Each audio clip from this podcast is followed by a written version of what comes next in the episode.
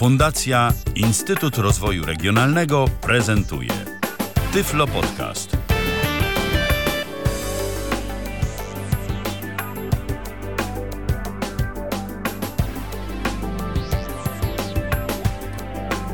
To jest oczywiście Tyflo Radio, a w Tyflo Radio audycja Tyflo Podcast na żywo, w której to audycji dziś, czyli we wtorek 21 października 2014 roku, będziemy rozmawiać na temat, który dla mojego gościa jest naprawdę bardzo, ale to bardzo bliski. No i zresztą myślę, że nie tylko dla Tomka Tworka, którego witam już w tym momencie bardzo serdecznie na naszej antenie. Cześć Witam Tomku. również i wszystkich, i wszystkich również witam. Kolejny raz zresztą już na antenie. Dokładnie. No jak Tomek, to można się spodziewać e, dwóch rzeczy. Albo, że będzie kulinarnie, albo, że będzie, że będzie przede wszystkim na temat gier. Kulinarny debiut też już miałeś jakiś czas temu wspólnie z Też już Darią. miałem, chociaż tutaj, chociaż tak, z Darią tutaj mieliśmy debiut i jeszcze pewnie się coś pojawi od nas, tak myślę. Ale jednak co do gier, to tutaj wszyscy mnie kojarzą pewnie bardziej z Tyflo Podcastu, gdzie się udzielam ostatnio coraz częściej. Więc no, chyba, chyba jest dobrze, tak mi się wydaje. Też mi się tak wydaje. Gier jest dużo, jeżeli chodzi o ten rynek audio, no bo to już całkiem spora historia, bo w końcu gry dla osób niewidomych, y, takie typowo audio, nie są tworzone od dziś, tylko już od jakiegoś tam mm, odcinka czasu. No Różnie- tak naprawdę. Dokładnie.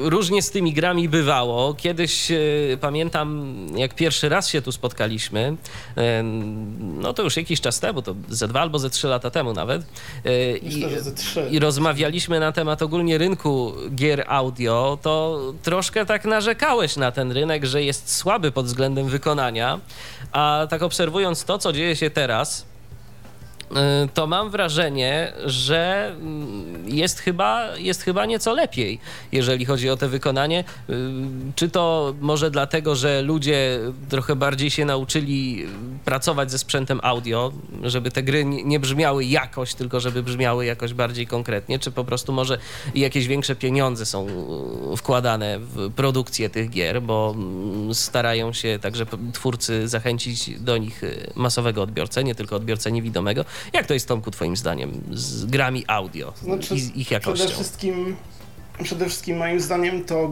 głównie polega na tym, że pojawia się na tej naszej scenie gier audio coraz więcej tych, y, jak to się dzisiaj nazywa, indie deweloperów, czyli tych niezależnych, którzy e, coraz częściej e, nie są osobami niewidomymi i to wychodzi naprawdę na lepsze, jeśli chodzi o rynek gier audio.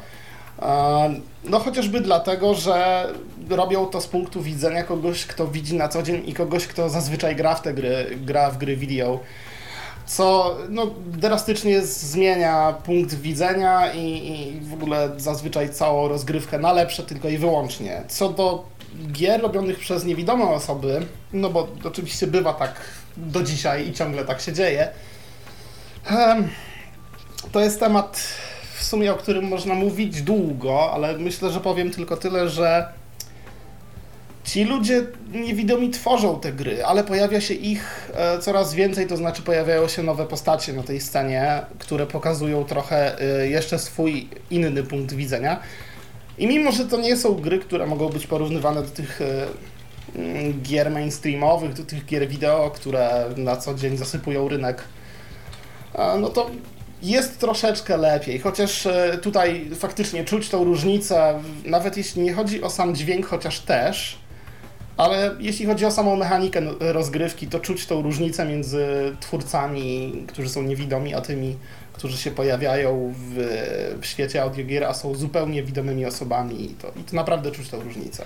Ale jaka to jest różnica? Y, Jakiego, jakiego rzędu i czego, i czego dotyczy? Bo tak trochę, nie wiem, y, i wydawałoby się, że gry audio, no jako takie typowe środowisko dla osób niewidomych, czy takich, y, które widzą bardzo, ale to bardzo słabo, no to jest środowisko wręcz idealne, że tu za pomocą no, sporej wyobraźni to można kreować naprawdę niesamowite scenariusze, jeżeli ktoś oczywiście taką wyobraźnię ma i chce się za coś takiego wziąć. A ty tymczasem mówisz, że to jednak y, nie wystarczy. To nie jest wszystko. Tak, dlatego że y, jest jednak mimo wszystko kolosalna różnica między grami wideo a grami audio i, i ona się zmienia troszeczkę, ale nie aż tak istotnie. I już spróbuję wyjaśnić, na czym ona polega z mojego punktu widzenia. E, grałeś w trochę gier audio na pewno już w swoim życiu i bardzo wiele z tych gier mm, z, takiej mechanicznej strony wygląda na zasadzie, że no załóżmy jesteś, e, masz tam jakąś postać, którą kierujesz i w tym momencie wiele osób stawia na, mm, jakby to nazwać, jak szybko naciśniesz klawisz, tak szybko postać zareaguje w jakiś tam sposób, czy to jest jakaś interakcja, czy sam ruch postacią, co brzmi zazwyczaj bardzo sztucznie, no i przede wszystkim nie oddaje tego realizmu, jaki jest dzisiaj tak wszechobecny w tych grach. Natomiast e, ci deweloperzy, którzy w ogóle widzą na co dzień i w ogóle, tak to określę, i którzy tworzą gry, no nie wiem, wideo czy cokolwiek i zabiorą się za grę audio, to jakby wrzucają w tą grę mechanikę, która jest normalną mechaniką z, dzisiejszych gier, czyli załóżmy, żeby poruszać się postacią, to musisz przytrzymać ten klawisz, a postać po prostu idzie przed siebie i to brzmi bardzo realistycznie. Jeśli naciśniesz ten klawisz, to postać po prostu zachowa się na przykład tak, że zrobi mały kroczek i to nie będzie y, tak, że możesz sobie naciskać ten klawisz tak szybko jak zechcesz i ta postać będzie iść tak szybko jak ty zechcesz, tylko będzie iść swoim tempem, czy wolniej, czy szybciej, to już zależy od samej Od samej postaci, ta... od predyspozycji tak. danej postaci. Dokładnie i mówiłem, że to się trochę zmienia i to się trochę zmienia też dzięki mm, naszym E, dobrym deweloperom z, że tak powiem, e, tych mm, krajów bardziej takich orientalnych, czyli mówię tutaj o Japończykach, którzy zupełnie inaczej podchodzą do tematu robienia gier audio, o czym będzie trochę później, jeszcze więcej. E, no natomiast no tak, tak mi się wydaje, że mm, ludzie widomi starają się to robić tak, jak to powinno się robić, jeśli chodzi o grę wideo, natomiast próbują z tego robić grę audio i to różnie wychodzi, ale coraz częściej bardzo dobrze. Rozumiem, a osoby niewidome próbują tak troszeczkę y, stworzyć jakby te gry audio na swoją wyobraźnię, jak to powinno, jak to powinno ich zdaniem wyglądać, tak? Y, to, tak ja tak to przynajmniej mi się wydaje, zwłaszcza że, zwłaszcza, że bardzo dużo z tych osób nigdy w życiu nie grało w grę wideo i nie zna tych mechanik. Um, no, chociażby dlatego, że jak wiesz, wiele z tych gier jest niedostępnych. Ja jestem jednym z tych w cudzysłowie nienormalnych ludzi, którzy grzebią w internecie straszliwie i przeszukują wszystko, co się da, próbując wygrzebać e, wszystkie dostępne dla nas tytuły, które istnieją.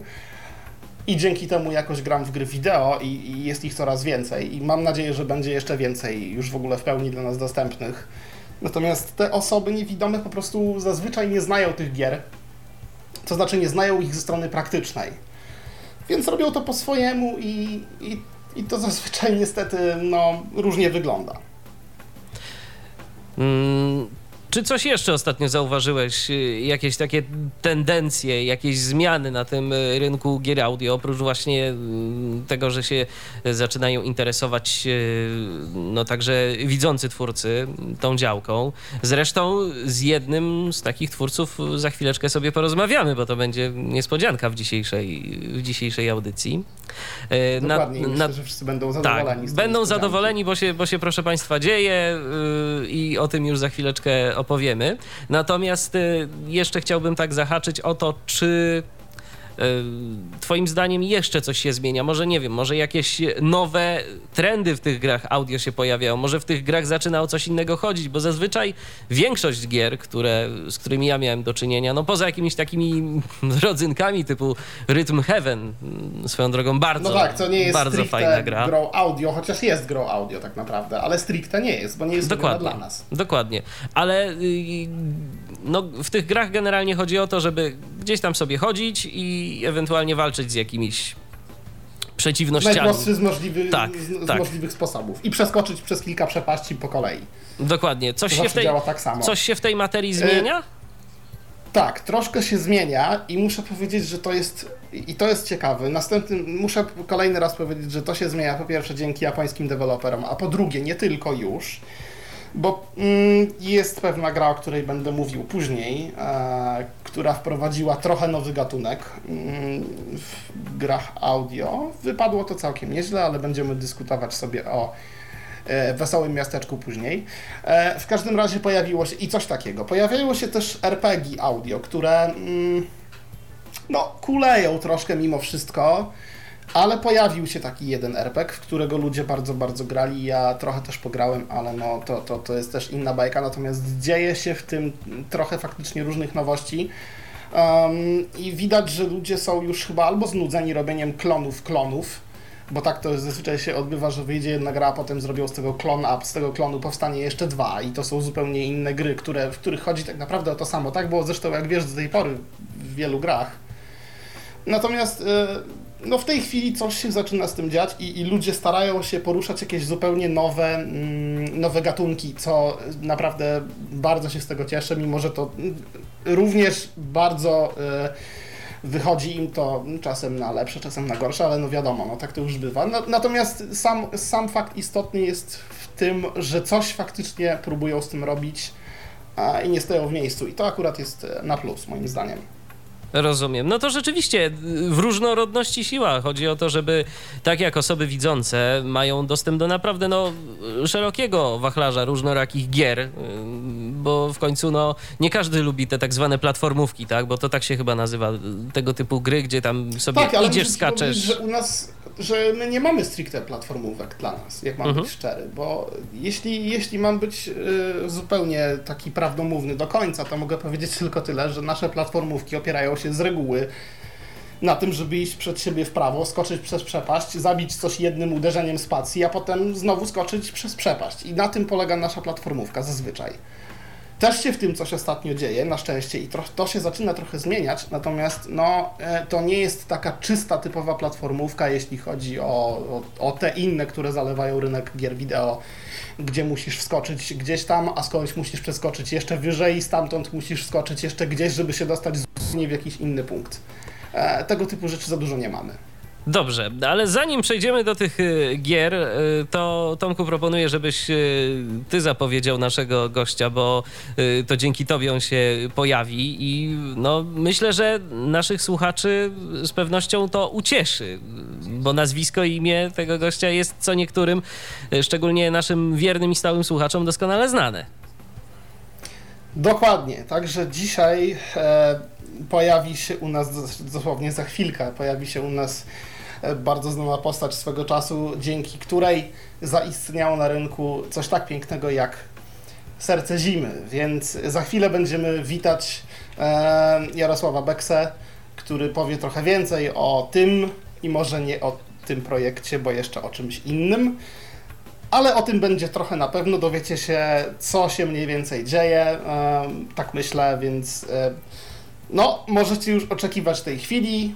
I, I, będzie się działo, tyle mogę powiedzieć. No proszę Państwa, ja szczerze mówiąc, to już krzyżyk położyłem na grze 1812 Serce Zimy. Myślałem, że nic z tego nie będzie, a tu się okazuje, że jednak komuś się chce i że nadal ten produkt y, ma szansę na to, żeby ponownie zaistnieć i to już tym razem w pełnej krasie, tak?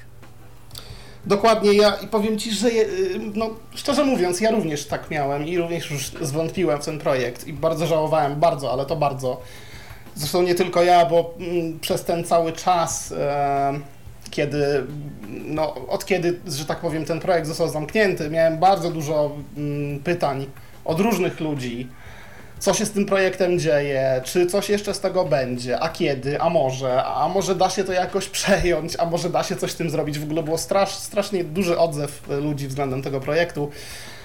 No i muszę powiedzieć, że naprawdę ludzie byli strasznie i są, myślę, do dzisiaj zainteresowani tym, e, tym projektem, więc no bardzo dobrze, że tak się stało, bo, bo, bo to był jeden z lepszych projektów, z jakimi miałem do czynienia, mówiąc szczerze i, i szkoda by było, gdyby umarł śmiercią. A już na pewno, jeżeli chodzi o polski rynek gier audio, mm, no to... No dokładnie, bo to jest w ogóle straszna nowość. Nie zdziwiłbym się, gdyby taki projekt ukazał się, no nie wiem, w Anglii czy w Stanach, bo powiedzmy no, jest tam troszkę większy rynek, jeśli chodzi o jakąś tam e, grywalność niż u nas. U nas to się zmienia faktycznie, jest coraz więcej gier, natomiast e, Tego bym się nie spodziewał i, i, i się nie spodziewałem, mówiąc szczerze, co zrobiło na mnie bardzo, bardzo, ale to bardzo miłe wrażenie i strasznie się cieszę, że tu w Polsce możemy sobie powiedzieć otwarcie, coś takiego się dzieje i, i, i kurczę, wiele, wiele innych projektów może się przy tym schować, przynajmniej moim zdaniem.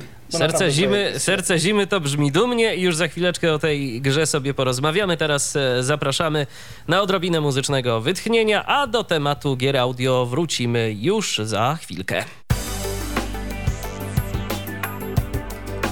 Jesteśmy już ponownie w nieco bardziej poszerzonym składzie. Zgodnie z zapowiedzią e, łączymy się z naszym gościem, a właściwie z gośćmi, bo oprócz e, Jarka Beks jest także Sonia Fizek. Witam Was bardzo serdecznie. Cześć, tu Jarek. Cześć Sonia. No i jest oczywiście z nami także Tomek, e, który już się witał. Tak, już się witałem, nie uciekłem, jestem. Okej, świetnie. No to pytanie przede wszystkim, y, bo skoro mm, w tej części naszej audycji mówić będziemy o grze między innymi o, o, o sercu zimy, to Jarku mm, albo Soniu, no, kto, ktoś z was y, myślę, że odpowie na to pytanie. Co się właściwie stało, że ta gra wróciła z powrotem do świata żywych? Bo ja już myślałem, że nic z tego nie będzie. Tak nagle to wszystko ucichło, a tu nagle okazuje się, że, że jednak jest szansa. W zasadzie wszyscy tak myśleli, że już nic z tego nie będzie, aczkolwiek nasz upór tutaj wewnętrzny spowodował, że szukamy dalej sposobów, żeby to reaktywować. Wydaje nam się, że już jeden znaleźliśmy. I w tej chwili zbieramy siły, żeby przygotować drugą część i trzecią część Serca Zimy, a także, żeby poszerzyć e, liczbę platform, na których to będzie dostępne. Także mam nadzieję, że w przyszłym roku będziemy mieli już coś do, do ogłoszenia. Mhm. Y, A o jakich platformach mówisz? Y, To jakieś kolejne platformy mobilne, takie jak na przykład Windows Phone, bo, bo na to zdaje się nie było y, serca zimy. Tak, tak. No tego nie było. No w czasach, kiedy to zaczynaliśmy, to w ogóle nie było chyba smartfonów z Windowsem Phone. E, Ale tak, myślimy o wszystkich tych najbardziej popularnych, plus PC to oczywiście, prawdopodobnie też e, MacBook, e, Maki, Mhm. mm, czy coś jeszcze. Być może będzie też dostępna wersja w przeglądarce, ale to jest na razie temat do sprawdzenia.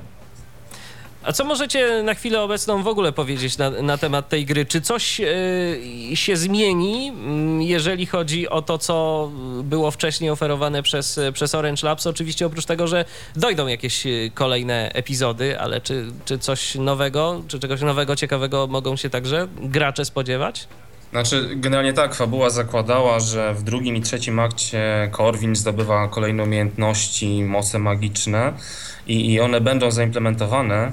E, Co więcej, mogę zdradzić, że wszystkie nagrania dialogów są już nagrane, także zostało nam tylko zmontowanie tego w całość i opublikowanie na kolejnych platformach.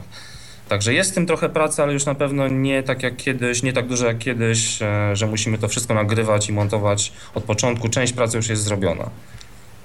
Ale Serce Zimy to będzie, jak rozumiem, zamknięta całość. Nie planujecie dodawać na przykład jakichś kolejnych części albo, albo jakoś tego rozszerzać?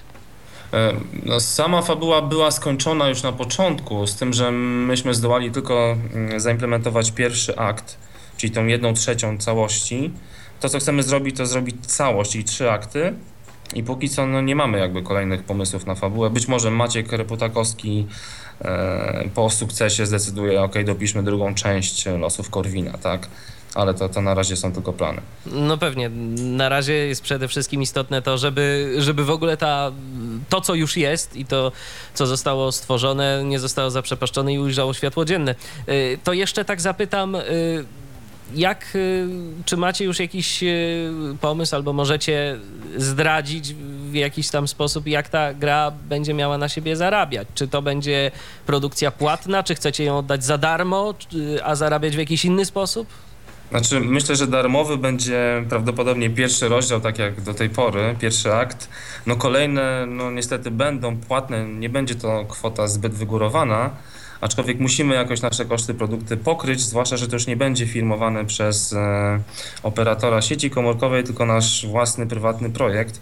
Mm, Myślimy też o, o crowdfundingu, e, także wsparcie, wsparcie fanów, słuchaczy też na pewno się przyda w tym przypadku. Możemy też powiedzieć, co się dzieje w międzyczasie, bo pracujemy jeszcze nad e, kilkoma innymi projektami e, i jesteśmy w tym momencie również zafiliowani z, pracujemy w tak zwanym Gamification Lab, e, na Uniwersytecie Leufana e, w Luneburgu w Niemczech. I tutaj zajmujemy się produkowaniem e, i wymyślaniem innowacyjnego designu, innowacyjnej mechaniki e, audiogier, ale już nieco innym, e, o nieco innym gatunku. To są e, gry casualowe, tak zwane, może Jarek więcej o tym powie. Właśnie, co to jest? Co to jest? Czyli już nie RPG, nie audiobooki, ale jeszcze, jeszcze inne gatunki. Mam nadzieję, że spodobają się naszym graczom. Tak, no, w międzyczasie, kiedy staramy się reaktywować projekt Serca Zimy, zajmujemy się mniejszymi projektami i to, co nam się udało stworzyć, to w tej chwili mamy prototyp e, roboczo nazywany Audio Game Hub i to jest zbieranina kilku bardzo prostych audiogier. Każda z nich różni się mechaniką, ma trochę inną fabułę, niektóre z nich nie mają fabuły tak naprawdę. I, I tym projektem chcieliśmy sprawdzić, jakie gry jesteśmy w stanie zrobić, używając tylko interfejsu, interfejsu audio. I Tomek miał przyjemność testować te gry, także Tomek mógłby się wypowiedzieć e, z perspektywy użytkownika. Aczkolwiek Tomek testował wersję taką roboczą. E, Docelowo będą profesjonalne nagrania w studiu, prawdopodobnie kilka wersji językowych, e, efekty dźwiękowe, muzyka, być może dźwięki binauralne, dźwięki 3D. Mm, Także efekt końcowy będzie trochę różny od tego, który Tomek słyszał obecnie, ale to myślę, że możemy Tomka zapytać, No e, co, co sądzi o tym, o tym, o tym projekcie, który, który słyszał. To znaczy ja powiem tylko tyle, słyszałem to w wersji roboczej i to, i to brzmiało świetnie, więc jak będzie już finalnej, to będzie brzmieć pewnie jeszcze lepiej. Em, I co mogę powiedzieć o samym tym e, Audio Game Hubie?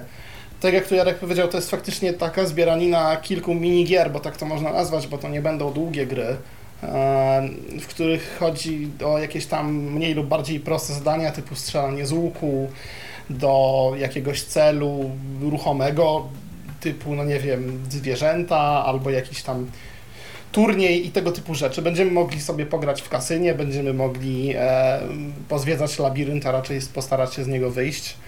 E, także to mniej więcej będą tytuły e, postawione na, mm, na taki, na casual, czyli dla takich graczy, którzy no generalnie od których nie będzie się jakoś wymagało nie wiadomo jakiego podejścia do gier, które są bardzo zaawansowane, przynajmniej z mojego punktu widzenia tak to wygląda.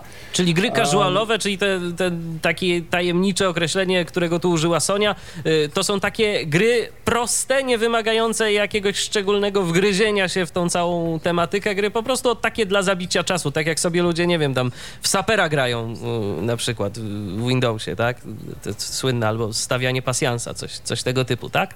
Saper to bardzo dobry przykład, inny może być Tetris, nie wiem, ale Dokładnie. dokładnie, o to chodzi. Okej, I, I to ma więcej w ten sposób wyglądać.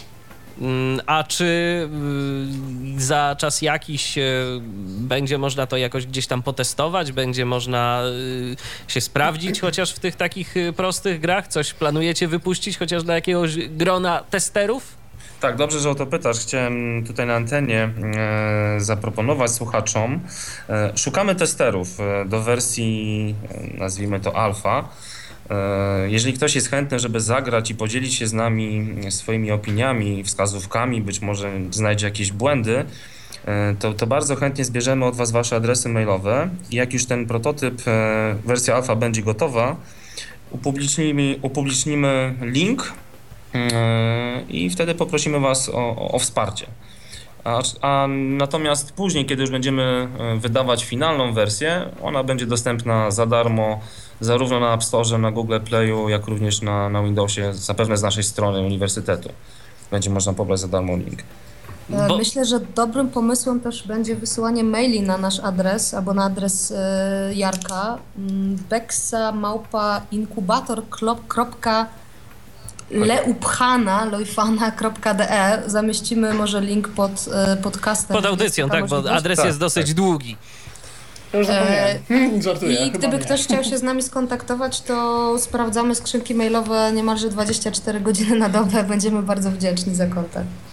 No to świetnie, świetnie, że coś się, że coś drgnęło w tej materii, ale słuchajcie, tak zapytam was y, jeszcze o jedną rzecz y, poza tym wszystkim, no bo mówicie tu o swoich planach, o tym co nowego, o tym, że serce zimy mm, się reaktywuje, ale nie ukrywajmy, że tak naprawdę jeżeli ktoś wchodzi w takie projekty, no to także ma nadzieję, że pozwoli mu to jakoś z tego wyżyć. Wierzycie, że y, na osobach niewidomych tylko i wyłącznie będziecie bazować jako na swoich klientach, czy także macie nadzieję zainteresować y, rynkiem gier audio także osoby z w pełni funkcjonującym prawidłowo wzrokiem i czym je chcecie, jeżeli tak, to czym je chcecie zachęcić do tego, żeby sięgały właśnie po gry audio, które no, wizualnie są przecież zawsze ubogie. Mhm. To tu może trochę cię zaskoczę. Serce Zimy, kiedy wymyślaliśmy koncepcję, miało nie posiadać żadnej grafiki. E, kiedy zrobiliśmy testy w Centrum Badań Konsumenckich, okazało się, że osoby widzące chciałyby chociaż tekst i jakąś szczątkową grafikę, tak żeby no, było łatwiej się z tą grą zapoznać. Mhm. I co się okazało na końcu, że 97% pobrań pochodziło od osób widzących, i oceny od osób widzących były również bardzo dobre i to nam dało do myślenia, że interaktywny audiobook będzie jakby atrakcyjny dla obu grup, tak? To, to, to, nie jest tak, że to jest gra tylko dla niewidomych, to jest gra dla słyszących tak naprawdę. I podobny zamysł mamy z tym Audio Game Hubem. Być może on zainteresuje osoby słyszące, bo sami przyznacie, że e, często czytając książkę jest dużo ciekawsza książka niż oglądanie później filmu, tak? E, to, to wiele osób ma takie zdanie, i to pewnie wynika z tego, że czytając lub słuchając o czymś pobudzamy naszą wyobraźnię. Kiedy oglądamy coś, no ta wyobraźnia niekoniecznie pracuje tak mocno jak mm, w przypadku czytania. I to może być jakby ten, ten punkt, który może być atrakcyjny dla, zarówno dla osób widzących. Zresztą audiobooki e, na pewno mają bardzo dużą, cieszą się dużą popularnością również wśród osób, które, e, które widzą, więc to się Tym zgadza. bardziej interaktywny audiobook. Tutaj e, nie powinno być problemu z tym, żeby zainteresować. I jeszcze wspomnę może o tym, że w ogóle coś, co, co nazywamy audiogamingiem, trochę się zaczyna rozwijać. Mm, I coraz bardziej interesują się tym e, duże firmy, duże agencje reklamowe, które wypuszczają prototypy, na przykład agencja Something Else e, z Londynu, która wypuściła kilka tytułów. Dokładnie ale pojawił się też bardzo ciekawy e, projekt, e, który urodził się w Chile mm, w tamtym roku, a teraz e, udało mu się zaistnieć na rynku amerykańskim. Jest to platforma społecznościowa, platforma, która jest tylko i wyłącznie platformą audio do mikropodcastów, nazywa się Hey Hey. Więc też takie, e, takie nowości, które do nas docierają, pokazują nam, że y, ten, ten rynek audio y, w różnym wydaniu, również, również interaktywnym, nie jest jeszcze zapełniony i jest w nim miejsce. Także będziemy się starali zjednoczyć. No proszę, dowi- nawet się dowiedziałem czegoś ciekawego, bo nie wiedziałem o tej platformie akurat. Że hej, hej, wiem, jest dostępna w nie App wiem, Hej, tak. Nie wiem, czy ty, Michale, wiedziałeś, ale... Nie, nie wiedziałem, natomiast wiem, że bardzo popularna, szczególnie gdzieś tam e, w Wielkiej Brytanii, chyba w Stanach Zjednoczonych mhm. też, jest taka platforma, która nazywa się, kiedyś nazywała się Audio Boo, teraz nazywa się Audio Boom. E, I tak. to polega również na wysyłaniu takich różnych, czy, czy wiadomości, głosowych, swoich takiego audiobloga można sobie prowadzić, czy nawet y, stacje radiowe publikują tam różnego rodzaju content audio, więc y, no rzeczywiście mm, na ten materiał audio jest miejsce i ja myślę, że nie tylko ja zresztą życzę y, wam, żeby, żeby wam się po prostu udało, żeby mm, jak najwięcej polskich tytułów audio udało wam się stworzyć, no i żebyśmy wszyscy na tym zyskali. Yy, użytkownicy jako, jako gracze, no a wy także oczywiście, żeby wam się to wszystko również i biznesowo powiodło. Również sobie tego życzymy. Dobrze, zatem y, przypomnijmy jeszcze raz pod audycją, kiedy ona zostanie opublikowana na antenie, y, a właściwie na stronie Tyflo, Tyflo Podcastu, y, podeślecie w komentarzu adres mailowy, y, za pomocą którego będzie można się do Was zgłosić i y, kiedy już jakaś tam wersja demo się pojawi, y, tych mini audiogierek je przetestować, tak? Jasne, nawet nie demo, to będzie pełnowartościowa wersja, być może nie będzie miała wszystkich e, dialogów tych nagranych profesjonalnie, ale będzie można pograć w pełnowartościową grę. No, będzie można się pobawić i na pewno z korzyścią będzie to zarówno dla graczy, bo będą mieli czym zabić y, czas gdzieś tam jakieś zimowe albo jesienne wieczory, no a dla was, bo, bo wyłapią na pewno nie jeden błąd. Tak, i liczymy na, na wsparcie słuchaczy, zwłaszcza na tym etapie, kiedy jest jeszcze czas na, na bugfixy, na poprawki, na zmiany i na nowe pomysły być może, bo to też może być e, bardzo cenne. Także zachęcamy, zapraszamy no i, i liczymy na, na wsparcie. Dobrze, zatem bardzo serdecznie wam dziękuję za y, pojawienie się w dzisiejszej audycji. My również dziękujemy. Dziękujemy. A gośćmi Tyfloradia mm, byli, przypomnijmy, Jarek Beksa i Sonia Fizak. Rozmawialiśmy na temat e, tego, co planują nowego. Między innymi wspomnieliśmy o grze mm, Serce Zimy, która, proszę Państwa, ujrzy światło dzienne za czas jakiś e, w pełnej wersji. Bardzo dobrze. Mnie to osobiście naprawdę bardzo, ale to bardzo cieszy, bo po prostu będziemy mogli sobie pograć w kolejny wartościowy, interesujący tytuł. Dobrze, Tomku. mm, Który zapowiada się na kilka ładnych godzin. Zgadza się, więc- zgadza się. To teraz proponuję, Tomku, żebyśmy przeszli do tych tytułów e, już nieco mniej polskich, a nawet zupełnie nie polskich, ale które ostatnimi czasy się pojawiły na e, rynku gier audio, o których warto wspomnieć. Niektóre już pojawiły się w Tyflo Podcaście, niektóre jeszcze czekają na swoją kolej, a niektóre być może nasi słuchacze będą musieli rozpracować sobie po prostu sami. Albo się pojawią w jakimś czasie bliższym lub dalszym. Dokładnie. To też jest możliwe. E, Myślę od czego zacząć, tak na dobrą sprawę. Em, Jestem, powiem tak, e, zacz- zacznijmy może od takich trochę nowości, które się ostatnio dzieją. e, znaczy ostatnio. Jedna nowość, która się pojawiła już jakiś czas temu, a która jest zmorą nie tylko dla mnie, a dla wielu graczy, chociaż, chociaż wielu graczy brnie w to bardzo i płaci mm, tam miesięcznie czy rocznie, już nie pamiętam, e, pieniążki jakieś na pogranie sobie w Swamp, czyli grę FPS pochodzącą od takiego twórcy, który nazywa się Aprone i zażyczył sobie, żeby płacić mu za serwer. No więc y, nie wszystkie te zmiany są takie fajne, niestety. Ja oczywiście wycofałem się z tej oferty i nie mam zamiaru płacić za to, dlatego że no po prostu moim zdaniem się to nie opłaca, ale to tylko moje zdanie. E, No natomiast są ludzie, którzy za to płacą, a są ludzie, którzy na to narzekają. I to jest jedna z takich malutkich nowości, którą może większość z Was już znać, może nie. E, Natomiast tak to wygląda. E, Co jeszcze mógłbym powiedzieć o jakichś aktualizacjach, które się dzieją ostatnio? Bokurano Daibouken 3, czyli znany tytuł od Yukio Nozały, nadal na szczęście się mm, jakoś realizuje i zgarnia ciągle to jakieś nowe update'y. To znaczy jakiś czas już tego update'a nie było, natomiast ostatnio się ukazał.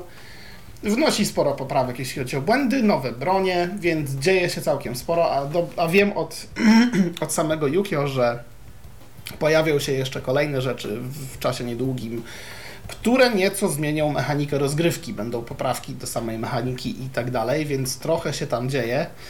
Em, a jedna z takich nowości dla wszystkich ludzi lubiących kolekcjonować jak najwięcej broni, możecie sobie sprawdzić w menu listę broni, których jeszcze nie macie. Więc tak dla wszystkich, którzy sobie chcą zobaczyć, czego jeszcze nie mają, mogą sprawdzić. To się pojawiło chociażby w tym update. O, to jest rzeczywiście ciekawe, bo mm, no wiadomo, te bronie są w różnych miejscach pochowane, tak? To trzeba się niekiedy trochę naszukać, żeby, żeby to odnaleźć. Jest ich około 100, ponad 100. Ho, ho, ho, no to rzeczywiście Tyle mogę nieźle. powiedzieć. Jest ogromna lista broni. Odbierzmy telefon, bo mamy kolejnego słuchacza na linii, a tym razem dodzwonił się do nas Patryk. Witaj Patryku, Witam bardzo serdecznie. słuchamy cię. E, To znaczy tak, ja chciałem powiedzieć, że bardzo się cieszę, że utęskniona, długo wyczekiwana audycja przeze mnie się realizo- realizuje. Bardzo mnie to niezwykle cieszy. My też się No i- cieszymy, że się cieszysz. tak, no i chciałem powiedzieć też, bo też jestem, też jestem graczem, no może nie aż tak bardzo zapalonym jak, jak tutaj Lirin, ale też, też, też gram i też chciałem powiedzieć o tym, co mi się osobiście, co mi się bardzo podoba w rynku gier audio i nie tylko gier audio.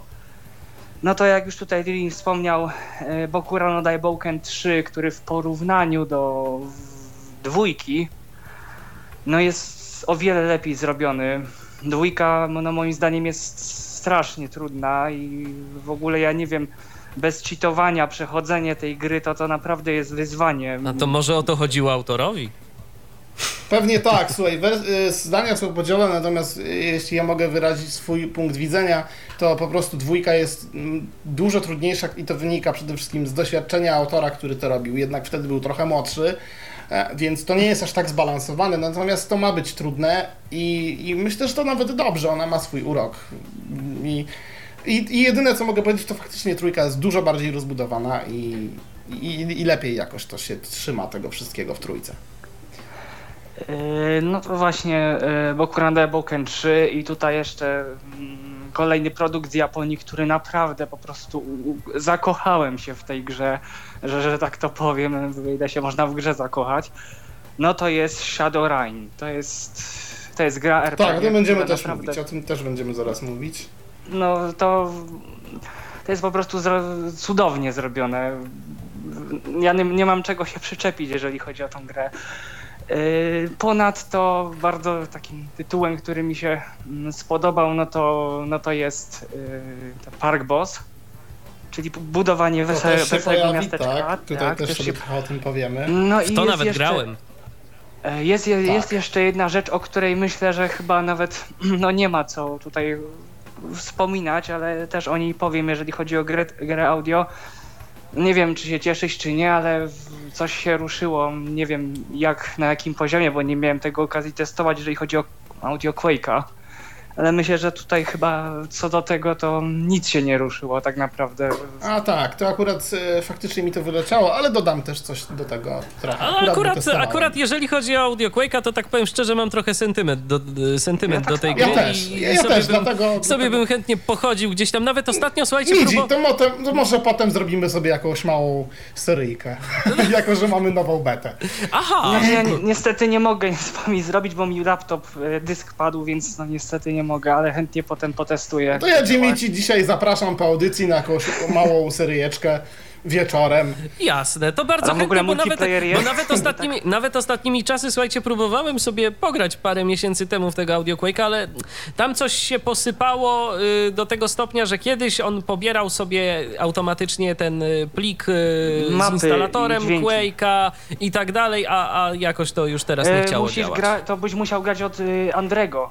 On zrobił, Andre zrobił moda do Jedi Quake i on już tak, tak tylko teraz nie wiadomo, czy to chodzi i poza tym to nie jest na nowej wersji zrobione, nie na tej nowej becie, a nowa beta dodaje troszkę usprawnień e, i w dodatku e, pozwala na odpalenie tego bezproblemowo na wszystkich nowych systemach. Czyli Windows o, 7, no Windows to, 8 to, to, bardzo, to bardzo mnie to mm. cieszy, bo no, to może ja nie jest jakieś arcydzieło, ale, ale fajnie się w to grało swego czasu.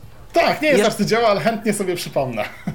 Znaczy, jeszcze, chci jeszcze chciałem tutaj powiedzieć o grze, która y, też bardzo mile mnie zaskoczyła i szkoda, że jakoś na razie nie jest rozwijana przez y, jedną, y, jedną z deweloperek widzących. O, tu też może tak y, w moim tak, wieku wiem, o czym zresztą. Już. O Pokémonach, tak.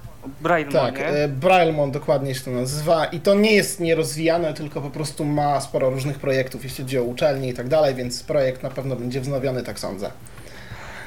No po prostu jakby no, ma swoje życie poza tym, że robi te gry. E, I tak jeszcze a propos chciałem e, tutaj powiedzieć, że no tak jeszcze z, z gier, które tak wychodzą, może Lili nie dla siebie, może ten tytuł nie będzie tak interesujący, ale dla niektórych może będzie. Rozwija się Sound RTS, czyli strategia czasu rzeczywistego. Też ostatnio się też coś tam dzieje, jeżeli chodzi w tej materii. Jest Smuggler z piątka, który też jest jakoś tam grywalny i nawet z NVDA się da w to grać, bo grałem. To znaczy, co do Smugglersa, to jest gra, która jest powiedzmy grywalna pół na pół i z tym jest trochę problem. E, sam autor ma jakieś tam poprawki do tej dostępności, ale powiem Ci szczerze, że to nie jest najłatwiejszy tytuł, a zwłaszcza dla ludzi, którzy w to się w ogóle nigdy nie bawili.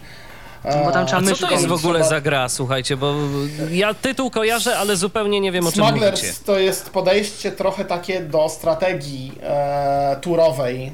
W tak powiedzmy sobie klimatach e, space, czyli kosmicznych, statki kosmiczne, mm, gdzie masz różne dostępne jakby tam mm, zawody, czyli możesz być tam wiadomo jakimś No, iOS jest podobny do rzeczami, możesz, możesz, możesz być tam piratem, możesz być, no nie wiem, em, różne frakcje są i tak dalej. Tam, no to jest po, powiedzmy sobie gra, w której głównie jest tekst, jest jakieś audio, to się zgadza, e, a cała grafika składa się Niewiele tak tego audio, tam jest muzyka i dźwięki tylko od broni w zasadzie i od klik, Tak, tam niewiele tego audio i od tak, tam wszystko bazuje na tekście i niestety cały interfejs tej gry jest, e, jest e, tak naprawdę z podmyszki. Mm, Ale Więc jest alternatywa no, też dla mm. tej gry mm, na iOS-a, która jest grywalna w pełni voice-overa i nawet można Tak, za darmo sobie Star kupować. Tak. Mhm. Mm, Też, To też jest, o tym też zapomniałem, natomiast jest faktycznie. No tak, czyli jeżeli ktoś miałby ochotę się pobawić, a ma iPhone'a, to, to, to, to można. To tak, to na jest Androida, na Androida i- wiecie może coś? Chyba też jest. Chyba też jest. Jest, jest, jest dostępne, pewien, bo testowałem nawet. Niedawno, wczoraj nawet. O, okazję też jest No testować. to już w ogóle super dla tych wszystkich, I którzy... tam to faktycznie to jest, to jest fajnie dostępne, też, też to sprawdzałem I, Mhm. i, i powstaje dwójka. Jest, jest już w planach dwójka. Z Kickstarterem zresztą. rozbudowana. Mm, Tak, jest Kickstarter, na którym można wspierać projekt. Czy nie wiem, Tak. czy jeszcze można, ale, ale no, chyba tak. Można, można, można, to tam ostatnio. No i też y, jeszcze chciałem powiedzieć, jakby tak ktoś się chciał pośmiać i y, troszeczkę się ponabijać y, z, z pana wi- niewidomego informatyka, no to może sobie pobrać Shades of Doom 2.0. Nie wiadomo po co on w ogóle został zrobiony, tak naprawdę bez sensu. O tym też powiemy, e, ale czy masz jakieś pytania, czy cokolwiek To względem... znaczy, jeszcze chciałem odnośnie powiedzieć odnośnie gry Rhythm Heaven. Mm, Dla tych, którzy jakby, mm, jakby tutaj nie wiedzieli. Y, Osta z ostatnimi wersjami y, tak zwanymi rozwojowymi y, emulatora Dolphin, czyli tylko niestety 64-bitowe wersje. Rhythm Heaven po, tam po zmianie rozdzielczości, tam zależy od karty graficznej, a też nie trzeba nic zrobić, jest w pełni grywalny. Lagi są tak malutkie, że naprawdę ja już teraz utknę na 10 e, remiksie. Tak, są lagi, to się zgadza, czyli opóźnienia audio. E, Znaczy, no, opóźnienie od momentu wcięcia klawisza jest jednak trochę. E, To są jakieś milisekundy i powiem Wam szczerze, że tak, jest dostępne, to się zgadza, jest w pełni grywalne, natomiast. E, Ja już natomiast przeszedłem prawie z to. moich obserwacji, z moich obserwacji niestety to nie jest tak grywalne, jak być powinno. Ja mam konsolę Wii, zresztą e, wszyscy, którzy nie wiedzą, to odsyłam na tyflopodcast.net, gdzie sam robiłem podcast odnośnie obu części Rhythm Heaven i na DSi i na Wii. I tam możecie sobie to sprawdzić, bo prezentowałem to z mojej konsoli Wii, gdzie nie ma praktycznie, nie, nie ma tam w zasadzie żadnych, Żadnych opóźnień. opóźnień, no tak, no bo to akcja jest od razu przy nacięciu klawiszu. Tak. Natomiast tutaj e, opóźnienie jest, no, no to z rzędu, no nie wiem, powiedzmy ćwierć sekundy czy coś takiego, a to naprawdę przeszkadza. I jeśli będziecie chcieli być e, takimi graczami, którzy chcą zrobić najlepsze medale na wszystkich grach, to może być bardzo ciężki To problem, może być bardzo, ciężko, tak. To ja to potwierdzam. Ja, ja trochę się bawiłem w Rhythm Heaven właśnie za pomocą emulatora. No i o No perfektach ja nie to... jestem w stanie przejść 10 remiksa, mm, póki co. No, ja to, jest, długo z tym to, problem. ja to jeszcze jestem daleko za tym, ale też i jakoś specjalnie nie poświęcałem tej grze jakoś bardzo yy, wiele uwagi, bo no, musiałem zająć się innymi rzeczami. Natomiast yy, jako, jako jakaś tam rozrywka, to rzeczywiście można sobie, można sobie No pograć. tak, to się zgadza. Dobrze, Patryku, to w To- takim razie To w takim razie dziękujemy życzę Ci za telefon. prowadzenia- Miłego prowadzenia audycji. A Będę słuchał, dziękujemy. co się dalej będzie działo. Dziękuję. Do usłyszenia, pozdrawiamy Cię serdecznie. Trzymaj się. No i oczywiście czekamy na kolejne telefony. Jeżeli chcielibyście coś e, dodać, to zachęcamy. 123 834 835 e, to jest nasz telefon, tyflopodcast.net to jest nasz skype'owy e, login. E, Tomku, jakbyś mógł jeszcze powiedzieć e, na temat tego e, Swampa, o którym już tak zacząłeś i tak krótko powiedziałeś, o co właściwie w tej grze chodzi?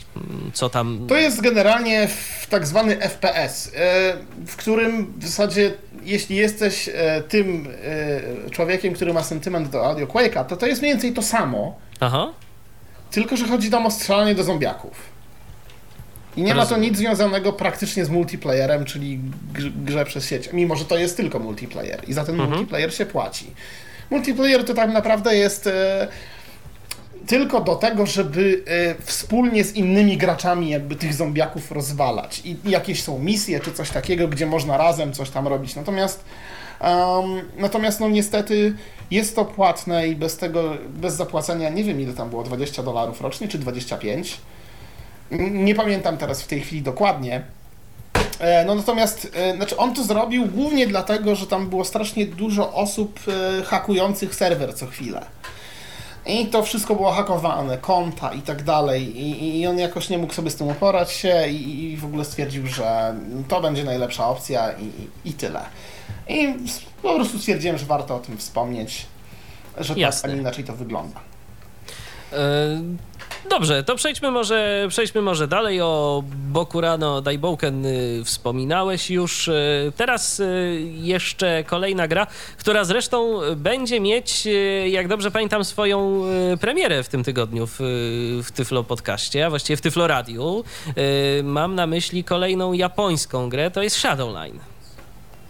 Dokładnie. I to jest. E, Shadowline jest e, bardzo ciekawym dziełem z rąk e, takiego człowieka, który podpisuje się wszędzie i w ogóle nazywa się, przynajmniej w internecie, MM.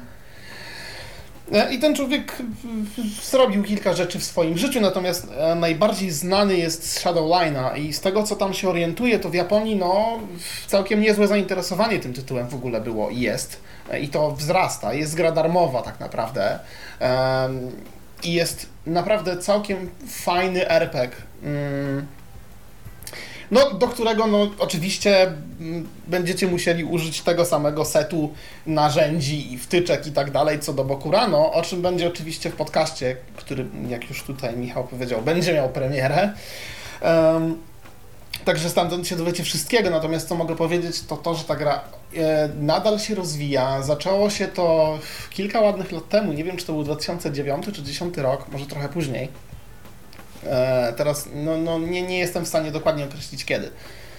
Natomiast e, zaczęło się to zupełnie jako mm, gra, która zajmowała tam 100 mega i, i w zasadzie wszystkie dialogi, wszystkie rzeczy były w tekście. I ten cały nawet, e, cała mechanika tej gry była dużo uboższa w dźwięk i dużo inaczej zrobiona niż wygląda to w tej chwili, bo w tej chwili jest wersja 2.0 i nazywa się Full Voice Edition i to faktycznie jest prawda, bo wszystkie, e, wszystkie, praktycznie wszystkie kwestie dialogowe są czytane przez aktorów japońskich. I oczywiście mm, do tego jest tekst, który sobie możemy tłumaczyć, więc no więc wiemy mniej więcej, co się dzieje. A na czym w ogóle ta gra polega? O co, o co w niej chodzi?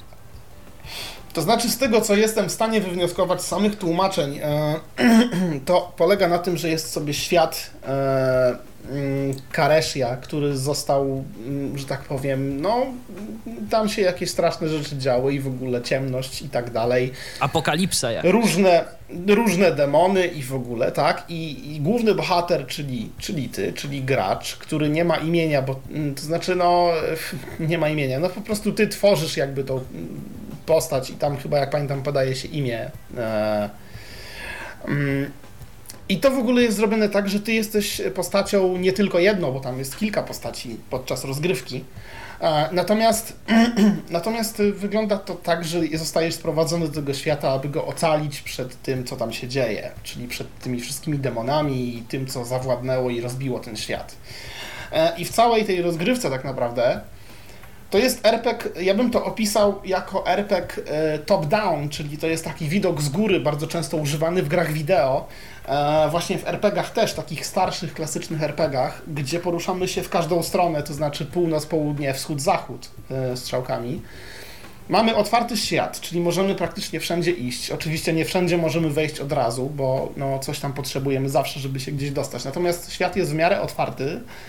Um, i co tego RPG wyróżnia od innych, i nie, nie jest to taki typowy RPG, gdzie mamy postać i zwiększamy jej umiejętności, zdrowie, e, czy tam staminę, jak to jest w Bokurano. Natomiast tutaj levelujemy tylko i wyłącznie miecz. Czyli nasz miecz Last Hope, który jest jedyną bronią w grze i którą właśnie sobie levelujemy, czyli zwiększamy jej poziom.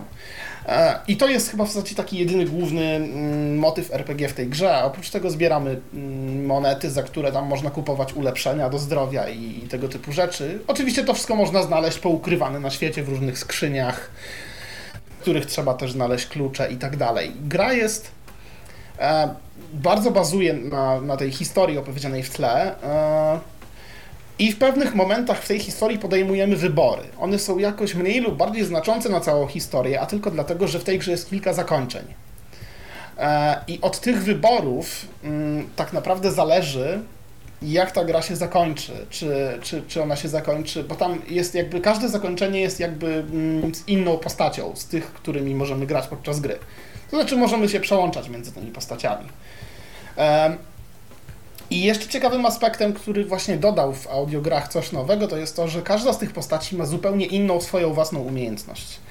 Jeśli chcemy skakać przez przepaście i różne inne rzeczy, to możemy to zrobić tylko jedną postacią, która potrafi skakać. Natomiast jeśli chcemy walczyć, to możemy walczyć e, drugą postacią. Jeśli chcemy walczyć na zasięg, to kolejna postać będzie miała łuk.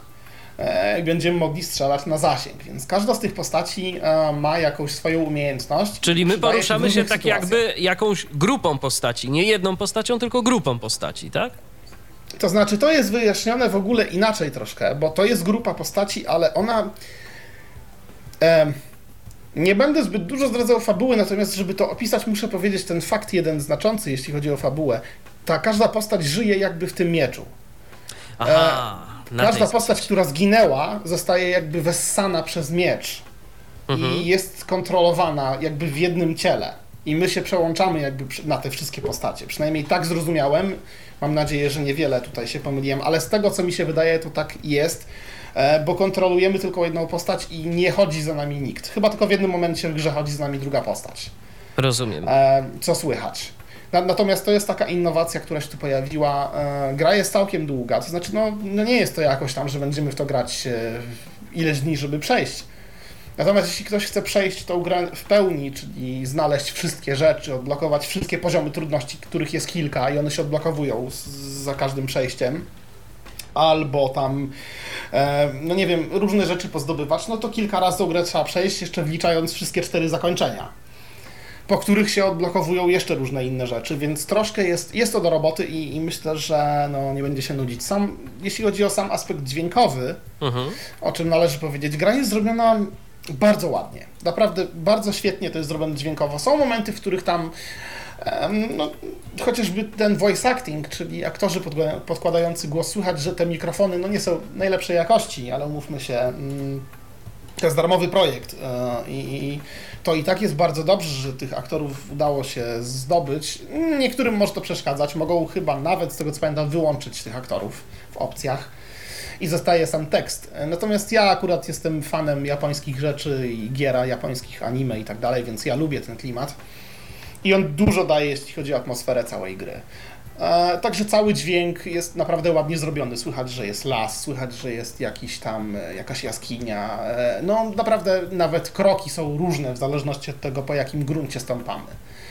Gra również posiada trochę elementów takich powiedzmy zagadkowych, czyli żeby otworzyć dane przejścia, musimy znaleźć jakieś przełączniki, które są porozmieszczane wokół czegoś i nacisnąć je odpowiednio, e, albo obrócić jakąś głowę czegoś, żeby coś tam odblokować e, i inne tego typu rzeczy, więc będzie sporo eksploracji, bardzo dużo jest eksploracji w zasadzie. I trzeba czytać, trzeba czytać ten tekst i go tłumaczyć, bo bardzo dużo jest w samej historii, co robić e, dalej, co się dzieje i tak dalej, więc no to, to, to, to, się, to się przydaje. E, I ja umieszczę link do samej gry w komentarzach, więc będziecie mogli sobie pobrać, bo mm, no podanie strony może, może być nieco problematyczne, jako że strona jest po japońsku, więc niektórzy mogą tego nie pobrać. W ogóle ja myślę, że warto przypomnieć o tym, że istnieje coś takiego jak Audio Games. To jest bardzo fajny portal dla wszystkich miłośników gier audio i podejrzewam, że sporo y, rzeczy, o których my tu dziś mówimy, znajdziemy w bazie tego portalu. Tak, nie wszystkie, ale sporo. Mm, nie wszystkie, natomiast sporo. To się zgadza. Nie pamiętam, Shadow, e, Shadow Line jest w tej bazie, ale podejrzewam, że jest. Tak sądzę. A zaraz spróbuję jeśli, to sprawdzić. E, no właśnie też miałem to zrobić, e, bo ja mam tutaj nawet chyba otwarty Audio Games. Um, już patrzę, czy tu jest Shadowline, bo nie pamiętam tych wszystkich update'ów, które wychodziły, aktualizacji bazy. Jest Shadowline. Mm, to... Tak, jest, tylko sprawdzam w tej chwili, czy jest. Full voice też jest. Linki. Full voice też jest, ale właśnie pytanie, czy linki działają. I już właśnie, już właśnie, już właśnie to sprawdzam. Bo różnie to, bo różnie to, to jest, tutaj te linki potrafią nie działać czasem i, i no, nie, nie chcę się czasami tego im aktualizować. Jest strona główna. O nie. To znaczy, a, powiem tak. E, tu jest, jeśli klikniemy na download, to przeskakujemy do strony. Mm, to przechodzimy tylko do strony z tą grą, natomiast e, od, znaczy do tej japońskiej strony, więc tam trzeba znaleźć e, trzeba znaleźć ten, ten link na własną rękę, więc może będzie też lepiej jak ja go umieszczę później i, i, i, po prostu będziecie sobie mogli to pobrać. I co jeszcze? Aha, i tutaj właśnie widzę, to, e, to się nazywa oficjalnie mm, to się nazywa oficjalnie e, Galaxy Laboratory. Tak się oni nazywają mm, generalnie, oficjalnie ta cała, ten team deweloperski, bo tak naprawdę nie wiem już, co tam jest w tym teamie. Na pewno jest ten MM, który jest twórcą tego wszystkiego, ale myślę, że ci e, aktorzy i pewnie jeszcze ktoś. Więc to jest Shadowline e, Full Voice Edition, który naprawdę polecam wszystkim, bo bardzo świetna gra, ja się fajnie przy tym bawiłem. Bardzo dobrze i myślę, że jeszcze nie raz do tego wrócę. Jest bardzo klimatyczna muzyka, która czasami może nie jest najlepsza, ale jest bardzo klimatyczna. Um, no i, i warto w to pograć, naprawdę. To przechodząc dalej, yy, mamy między innymi grę zupełnie inną, o której już wspomniałeś, że, że coś takiego się pojawiło. Mam na myśli yy, projekt o nazwie Park Boss.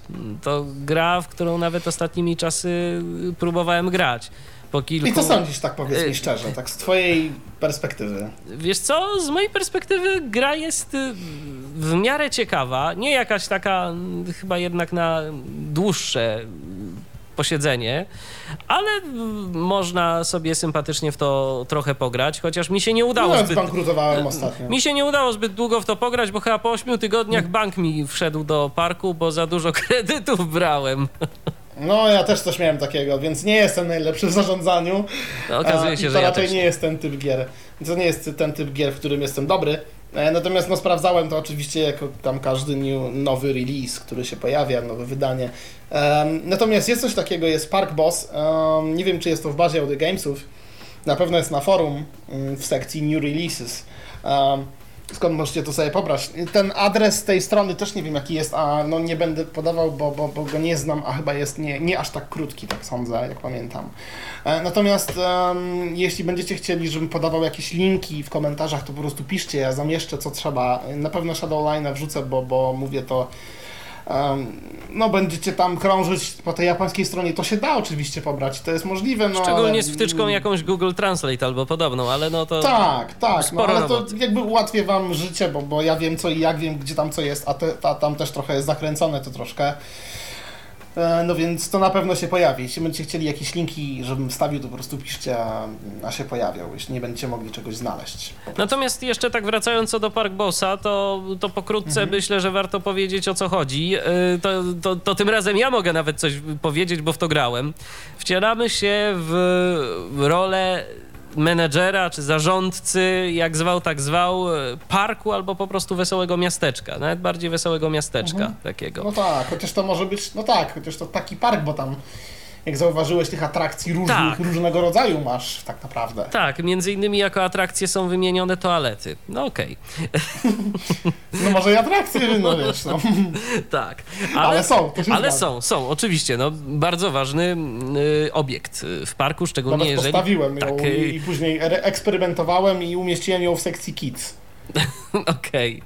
W każdym razie... się też. Tak, w każdym razie y, nasze zadanie jest takie, żeby po prostu na tym parku zarobić. Wiadomo, że wszystko kosztuje, utrzymanie tych różnych atrakcji też kosztuje. Musimy zatrudniać personel, y, który też za darmo przecież pracować nie będzie. Personel ma swoje humory, więc na przykład y, możemy właśnie. dostać informację, że jakiś tam pracownik zrezygnował z pracy albo robił jakieś różne dziwne rzeczy, przebierał się za klauna i musieliśmy go zwolnić, bo miał się zajmować Tak. czymś innym, a on się w, stroju, w strój klauna gdzieś tam przebierał i, i robił zupełnie nie to, e, co do niego należało, tak się mocno wczuł. E, No i musimy nad tym wszystkim panować. Mamy konkretne jednostki, możemy pracownikom zwiększać pensje, zmniejszać e, pensje, możemy dokładać nowe atrakcje, możemy te atrakcje także zdejmować z naszego parku, jeżeli uznamy, że nie są nam one potrzebne albo po prostu nam no, nie zarabiają.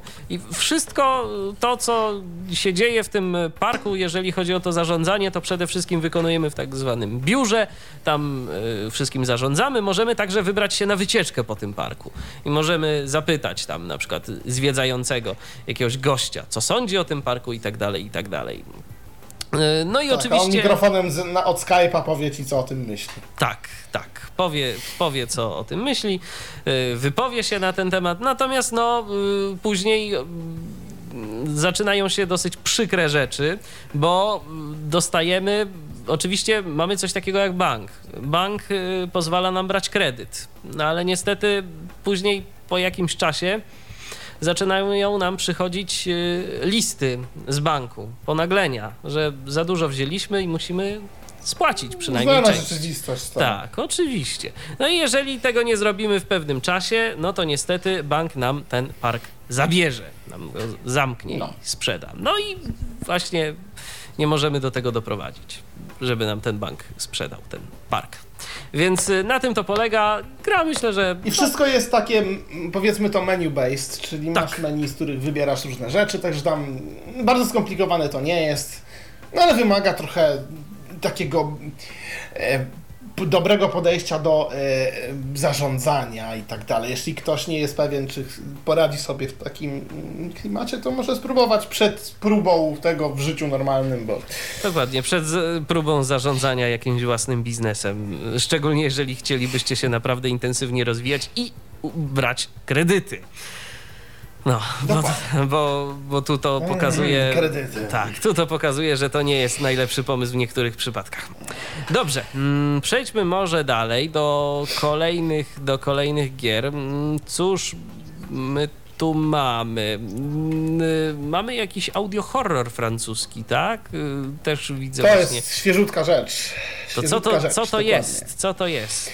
Nazywa się to Toxic i pochodzi od e, francuskich deweloperów, którzy mm, ostatnio tak wyskoczyli z nienacka. Ja w ogóle się nie spodziewałem z tym.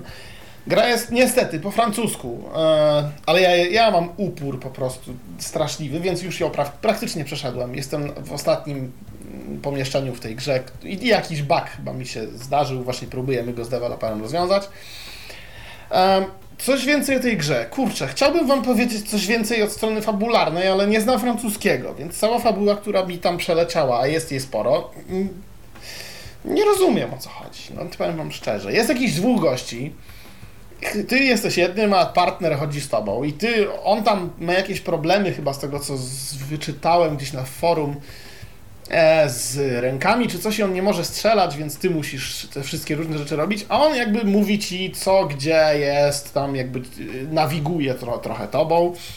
I to jest wszystko FPS, czyli tutaj kol, kolejny raz się pojawia ten termin, on, on jest dokładnie rozwinięty, to jest e, skrót od e, First Person Shooter, czyli po prostu strzelanka z pierwszej osoby. W tej grze jest trochę strzelania, e, czy aż tak dużo nie wiem, ale trochę na pewno.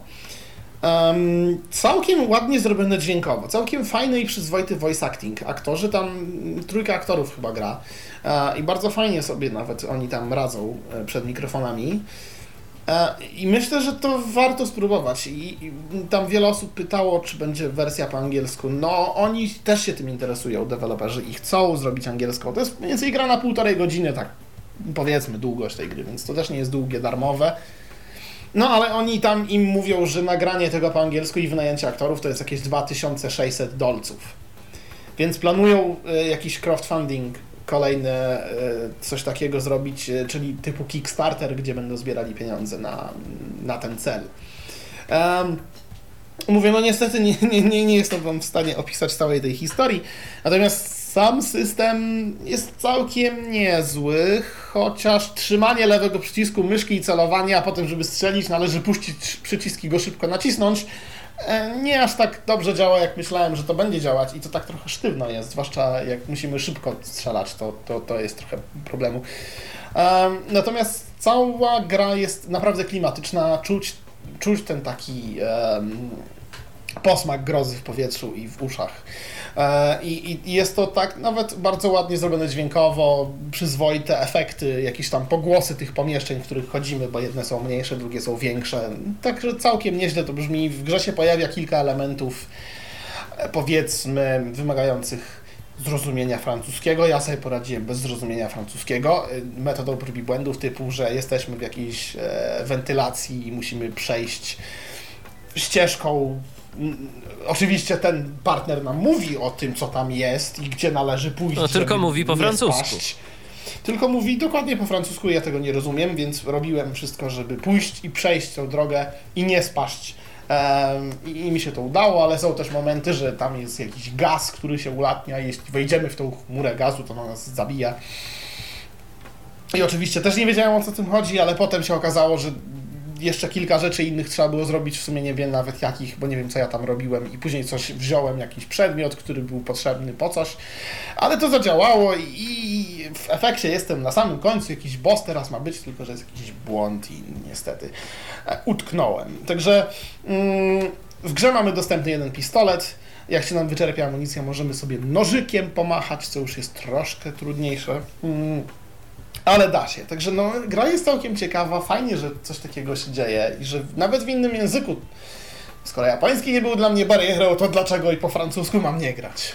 No, e, no tylko, że Tutaj, tylko że tutaj jest jedna różnica, że tu jest wszystko w audio i nie I tu nie możemy sobie przetłumaczyć. No niestety, to jest akurat, to jest akurat szkoda, bo o ile japoński mogliśmy sobie przetłumaczyć, bo tam, były, bo tam była warstwa tekstowa, to, to tu niestety już tak. I powiem wam, że zrozumiałem tylko jedno słowo z tej gry, ale nie będę go tu przytaczał, bo no, mało, mało ładne jest takie okay. mówić. Ale to jest jedno słowo, które zrozumiałem z tej gry. Chyba za dużo filmów francuskich po prostu oglądałem kiedyś.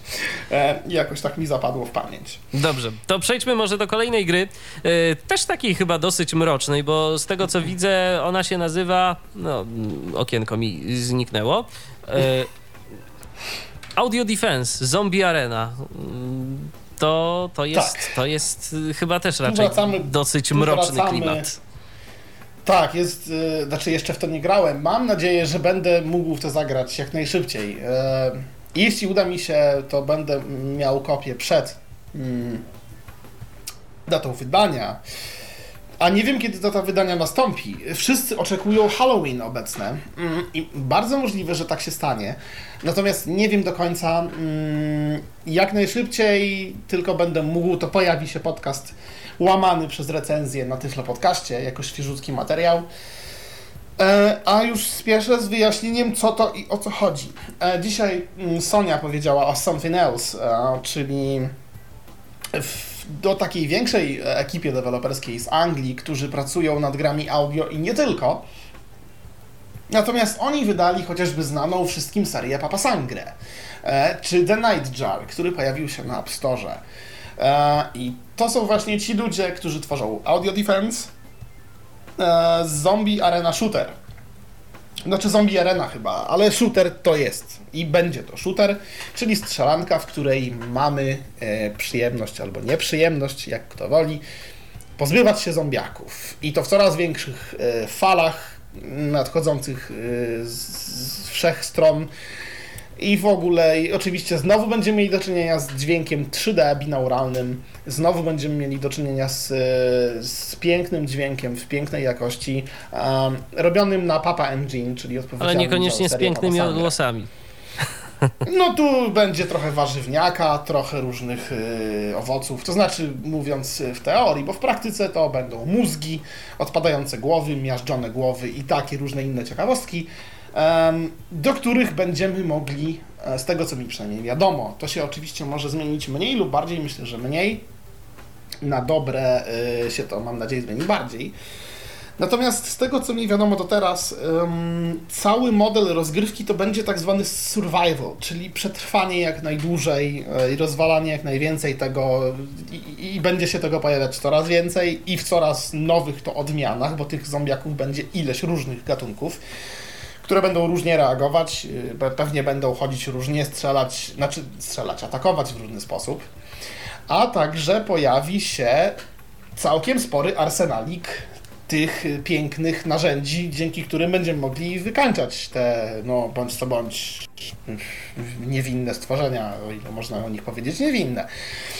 Aczkolwiek y, od zwykłych kij baseballowych, tak sądzę, przez y, piły mechaniczne po różne ciężkie rzeczy pod tytułem karabiny maszynowe, shotguny, granatniki i miotacze ognia i pewnie jeszcze coś się pojawi. Będzie nam można popróbować tych wszystkich y, arcydzieł, jak się sprawdzają na naszych umarłych, nieumarłych przyjaciołach.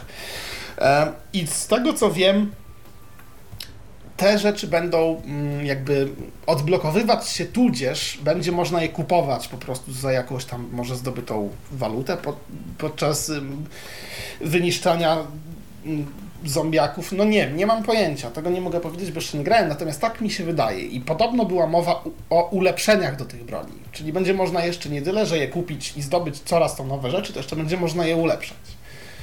I im dłużej wytrwamy, na tej arenie, a to mają być różne miejscówki, e, mniejsze lub większe, ale w różnych miejscach, w różnych lokacjach ma się dziać akcja gry. Z, Im dłużej będzie nam tam, mm, że tak powiem, dane spędzić czasu, tym więcej różnych nowych yy, zombiaków się będzie odblokowywać, różnych gatunków. Więc to się naprawdę bardzo, bardzo fajnie zapowiada. Ja się osobiście straszliwie nie mogę doczekać. W ogóle ostatnio to jest y, dzięki tak zwanym żywym trupom, y, chociażby dzięki serialom, komiksom, książkom, to moda w ogóle wróciła na zombie. Tak, zombie, za, zombie zawsze były żywe, jakby to powiedzieć. Tak, a, zawsze... teraz, a teraz szczególnie ożyły. To prawda. Tak, teraz ożywają na nowo, bo to, bo to w latach 90. był straszny taki trend na zombie. I to tam, myślę, że wcześniej też, chociażby to tak, nie wiem, czy pamiętasz, taki był film e, Noc z żywych trupów, on chyba z lat 70. był, albo i jeszcze wcześniej, nie pamiętam. W tej czarno-biały film. E, i to już było jakieś podejście pierwsze do tych e, tematów, przynajmniej o, o, tym mi wiadomo. No i później coraz więcej, coraz więcej, a teraz faktycznie znowu zombie wracają falami. No teraz jest naprawdę, teraz jest moda, moda na żywe trupy, moda na zombich. Yy, yy, no, chociażby... moda na sukces, teraz jest moda na zombie. tak, chociażby, chociażby przez yy, różne wydawnictwa audio, dzięki którym możemy sobie posłuchać y, nowych przygód y, zombich i też tam... Y, kto to, Tomku, wydaje u nas w Polsce? Sound Tropes. Sound no tak. Bardzo ciekawe efekty dźwiękowe także w tych produkcjach są jakieś tam mm, ostatnio. Oczywiście, tak. oczywiście to polecamy wszystkim, tym pełnoletnim zwłaszcza, bo tam tak, bo tam, no, się, bo tam się różne rzeczy. Tak, tam się różne rzeczy. Nie dzieją. chodzi mi nawet o same rzeczy audio, ale o język używany. Tak, tak, tak, tak. To, to, to już jest zdecydowanie jest dla. Tak, dla, dla, i dla wielbicieli specyficznego jednak y, gatunku, bo to nie jest. No dla, dokładnie. Bo to nie jest dla każdego. I też tak sobie myślę, że, że ta gra też raczej nie będzie dla każdego, no bo y, cokolwiek myślę, wrażliwe Natomiast... ucho, to nawet y, zdając sobie sprawę, że to. kobiety zazwyczaj, tak, chociaż, że chociaż to, to różnie bywa. Że to jednak nie jest naprawdę, to, to, to może cokolwiek się wzdrygać. No, no tak, ale to, to ma być horror, więc to ma tak działać. I no ja i myślę wielu innych będzie naprawdę zachwycona, żeby w to pograć i co do wymagań, co do tej gry nie jestem pewien jeszcze co i jak. Prawdopodobnie minimum to będzie iPhone 4S. Nie obstawiam, że to będzie chodzić na czymś gorszym. Mam nadzieję, że i na iPhone 4S będzie działać dobrze, ale podejrzewam, że tak. No, na piątkach czy pięciosach to już wiadomo, to nie, nie będzie problemu. No to jest standard. dokładnie. Natomiast to cena podobno, podobno, ale nie wiem, czytałem na Twitterze, że to ma być premium game, czyli nie freemium, a już tłumaczę tą małą, ale jednak znaczącą i dużą momentami różnicę. Gry teraz, jak wiecie, są albo premium, albo freemium. Kiedyś były tylko premium i to było dobre, przynajmniej moim zdaniem. Ja nie przepadam za tym freemium całym, a objawia się to tym, że bardzo często w aplikacjach mamy in-app purchase, czyli e, możliwość ułatwienia sobie życia albo pogrania w coś dalej, jeśli za to zapłacisz. Mniej lub bardziej oczywiście to jest wdrożone w ten rynek, natomiast coraz bardziej to się lubi pojawiać. Czyli mamy jakąś fajną grę i widzimy, że jest on za darmo. Jest świetnie. Natomiast o co chodzi? Że trik jest w tym, że możemy na przykład grać tą grę za darmo, ale jeśli umrzemy, to musimy czekać pół godziny, żeby zagrać następnym razem. No chyba, że ci się spieszy, to kup kolejne życie za 0,50 euro. Um, znaczy eurocentów.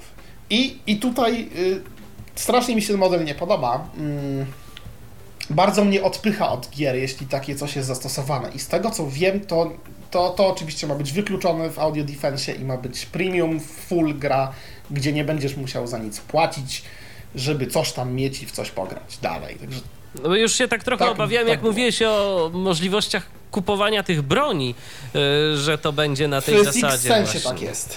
Mhm. W Six Sense tak jest, że możesz, ale w Six Sense jeszcze jest, oczywiście dla tych, którzy nie wiedzą, to jest darmowa taka, no takie darmowe podejście też do tego samego tematu.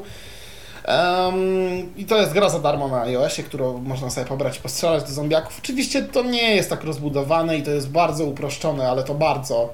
E, typu przesuń palcem w górę, żeby strzelić przed siebie, albo strzesu- przesuń palcem w lewo, w prawo, żeby strzelić lewo, prawo, ewentualnie na ukos w górę i na ukos znaczy na, na ukos lewo góra i, i prawo góra, żeby strzelić tak na ukos.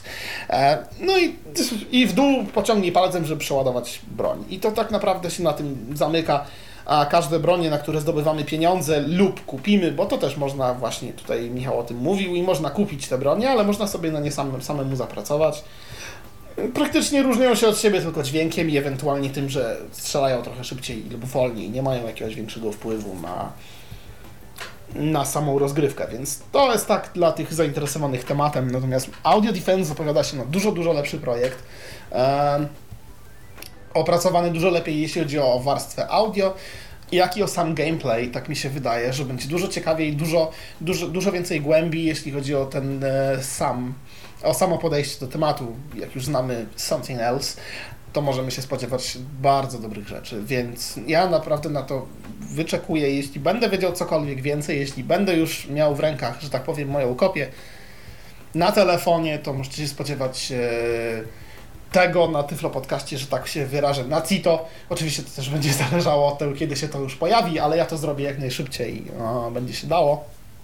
Więc będziecie mogli sami stwierdzić, czy to się opłaca kupić, czy się nie opłaca, czy jesteście zwolennikami, czy przeciwnikami tego typu zabawy. Jak już Michał powiedział, nie dla każdego to będzie taka gratka. Jasne. Więc teraz przejdźmy do kolejnych e, produkcji. E, tym razem e, szereg produkcji ze słonecznej Italii. Mianowicie mm, od Ticon Blue, tak? Dobrze mówię? Tak, i tutaj tu jest ciężki orzech do zgryzienia, bo to jest ten jeden przykład, y, o którym tutaj mówiliśmy, czyli jak się zabierają ludzie widomi za robienie gier dla niewidomych. Stricte dla niewidomych, bo nawet nie dla widomych i dla niewidomych, ale stricte dla niewidomych. I tutaj muszę powiedzieć, że to jest fajne, ale z mojego punktu widzenia jest niestety z bardzo, ale to bardzo niedopracowane. I nie wiem, z czego to niedopracowanie wynika. Czy dlatego, że im się spieszy i wydają wersje gier, po prostu by je wydać i zarobić, czy jeszcze z jakichś innych aspektów, o których nie wiem. Podejrzewam tą pierwszą wersję bardzo. E, Ale już przechodzę do samych tytułów. Wydali, e, wydali rzęd, tak, że tak powiem, pod rząd e, prawie, że trylogię mm, The Inquisitor, czyli przygodówki w audio. E, Pierwsza część, mały opis i demonstracja pojawi się na łamach Tyflo Podcastu pewnie, bo już została przeze mnie nagrana. Drugiej, trzeciej części nie będę robił, bo nie ma sensu, dlatego że jest praktycznie to samo. Znaczy sam system mm, i mechanika się nie zmieniła za bardzo, praktycznie w ogóle. Mm, Natomiast podejście do samego tematu e, jest o tyle frustrujące, że ja grając w te przygodówki czułem się jakby mnie ktoś faktycznie oślepił i to w dodatku na siłę. I potraktował mnie jako gracza, który no, jest niewidomym graczem i trzeba mu tak ułatwić życie, jak tylko to możliwe. E, I już Wam się postaram wyjaśnić jak najszybciej, dlaczego tak jest, na przykładzie tego Inquisitor, czyli tej przygodówki.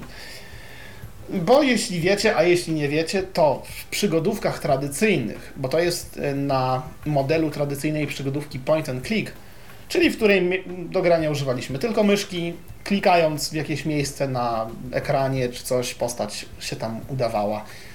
Klikając na przedmiot mogliśmy go podnieść, użyć na czymkolwiek, e, użyć przedmiotów z naszego ekwipunku, używać na innych rzeczach i tak i tym sposobem wchodzić w interakcję z otoczeniem, czy rozmawiać z ludźmi.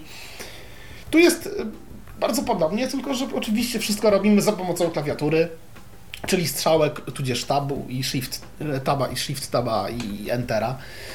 i kilku innych klawiszy wiadomo. Natomiast system jest podobny, gdzie postać nam mówi o każdym elemencie scenerii, opisuje go nam.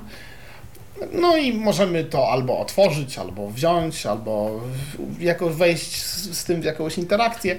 I to jest ok. Poza tym, że działa różnie, czasami się lubi wysypać, ale generalnie to jest ok. Natomiast najgorzej zdenerwował mnie który jest e, chyba najważniejszą częścią gier przygodowych, czyli zagadki logiczne. Samo znalezienie tych przedmiotów e, i poskładanie do kupy faktów, co, gdzie, na czym użyć, to jest jedna sprawa, która tutaj faktycznie jakoś jest zachowana i ok. Natomiast zagadki logiczne pod tytułem, jeśli już mamy coś otworzyć, to zazwyczaj pojawiała się zagadka, która była zmorą dla wszystkich graczy, ale pozytywną zmorą, bo trzeba było nad, to, nad, tym po prostu dłużej posiedzieć, żeby wpaść, jak poskładać coś w jedną całość. Jakiś, dajmy na to, mechanizm, który, no nie wiem, dajmy na to, miałeś jakieś e, rzeczy, które trzeba obrócić w jedną, w drugą stronę, coś przesunąć, żeby coś wskoczyło na swoje miejsce, jakieś E, układanki, które no, w dużym stopniu oczywiście wizualnym, bo to było w grach przygodowych dla osób widomych, ale było to bardzo ciężkie do ogarnięcia.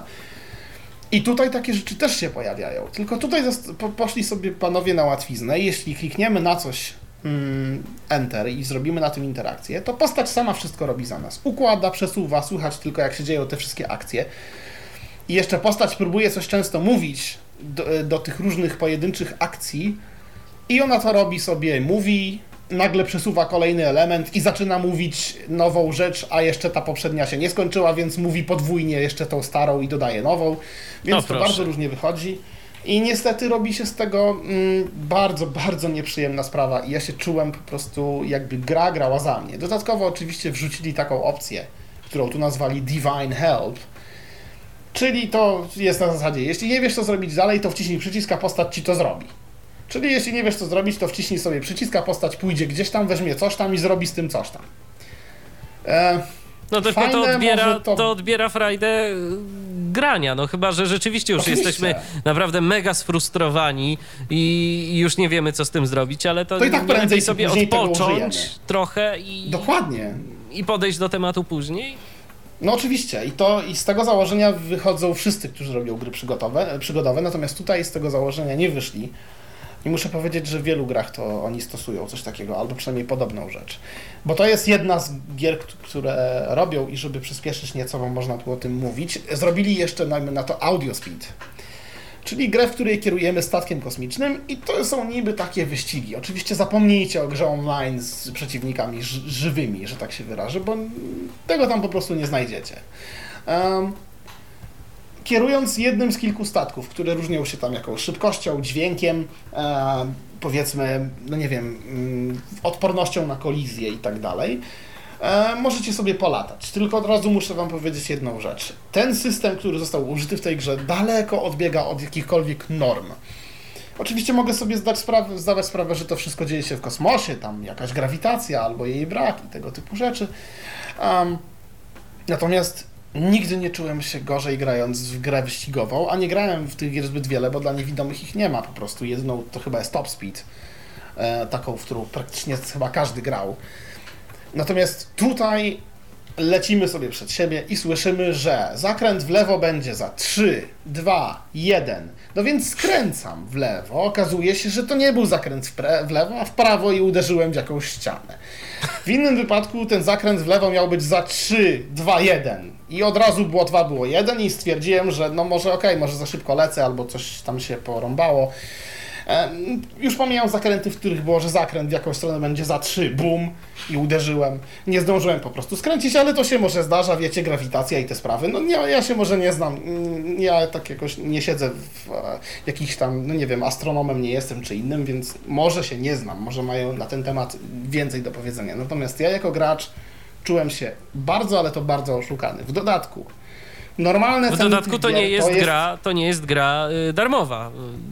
To, właśnie o tym chciałem powiedzieć, że w dodatku to jest, to jest coś strasznego. To jest, to jest powiedzmy sobie um, straszliwy wyrok dla naszych portfeli. Wyobraźcie sobie, że te gry wstępnie kosztowały 19,90 i nie złotych, euro, bo nawet nie dolarów, a euro. I Ale teraz jest za promocja jedną, Halloween czy za jedną za jedną, grę? oczywiście, Aha. że za jedną, oczywiście. I teraz jest promocja, słuchajcie, Halloween Promotion. Y, możecie każdą grę z osobna kupić za 9,90. No brzmi to trochę lepiej, to się zgadza, ale ja bym to kupił za 5. Kilka gier od nich kupiłem. Czy żałuję? Trochę tak. To są ceny gier, które są cenami rynkowymi gier wideo i które dostarczają wam dużo więcej i godzin, i możliwości zabawy niż w tych grach. Niestety, taka jest prawda. Oni mieli bardzo dobry pomysł, bardzo, bardzo to mogło zostać zrobione dużo, dużo lepiej. Niestety tak się nie stało.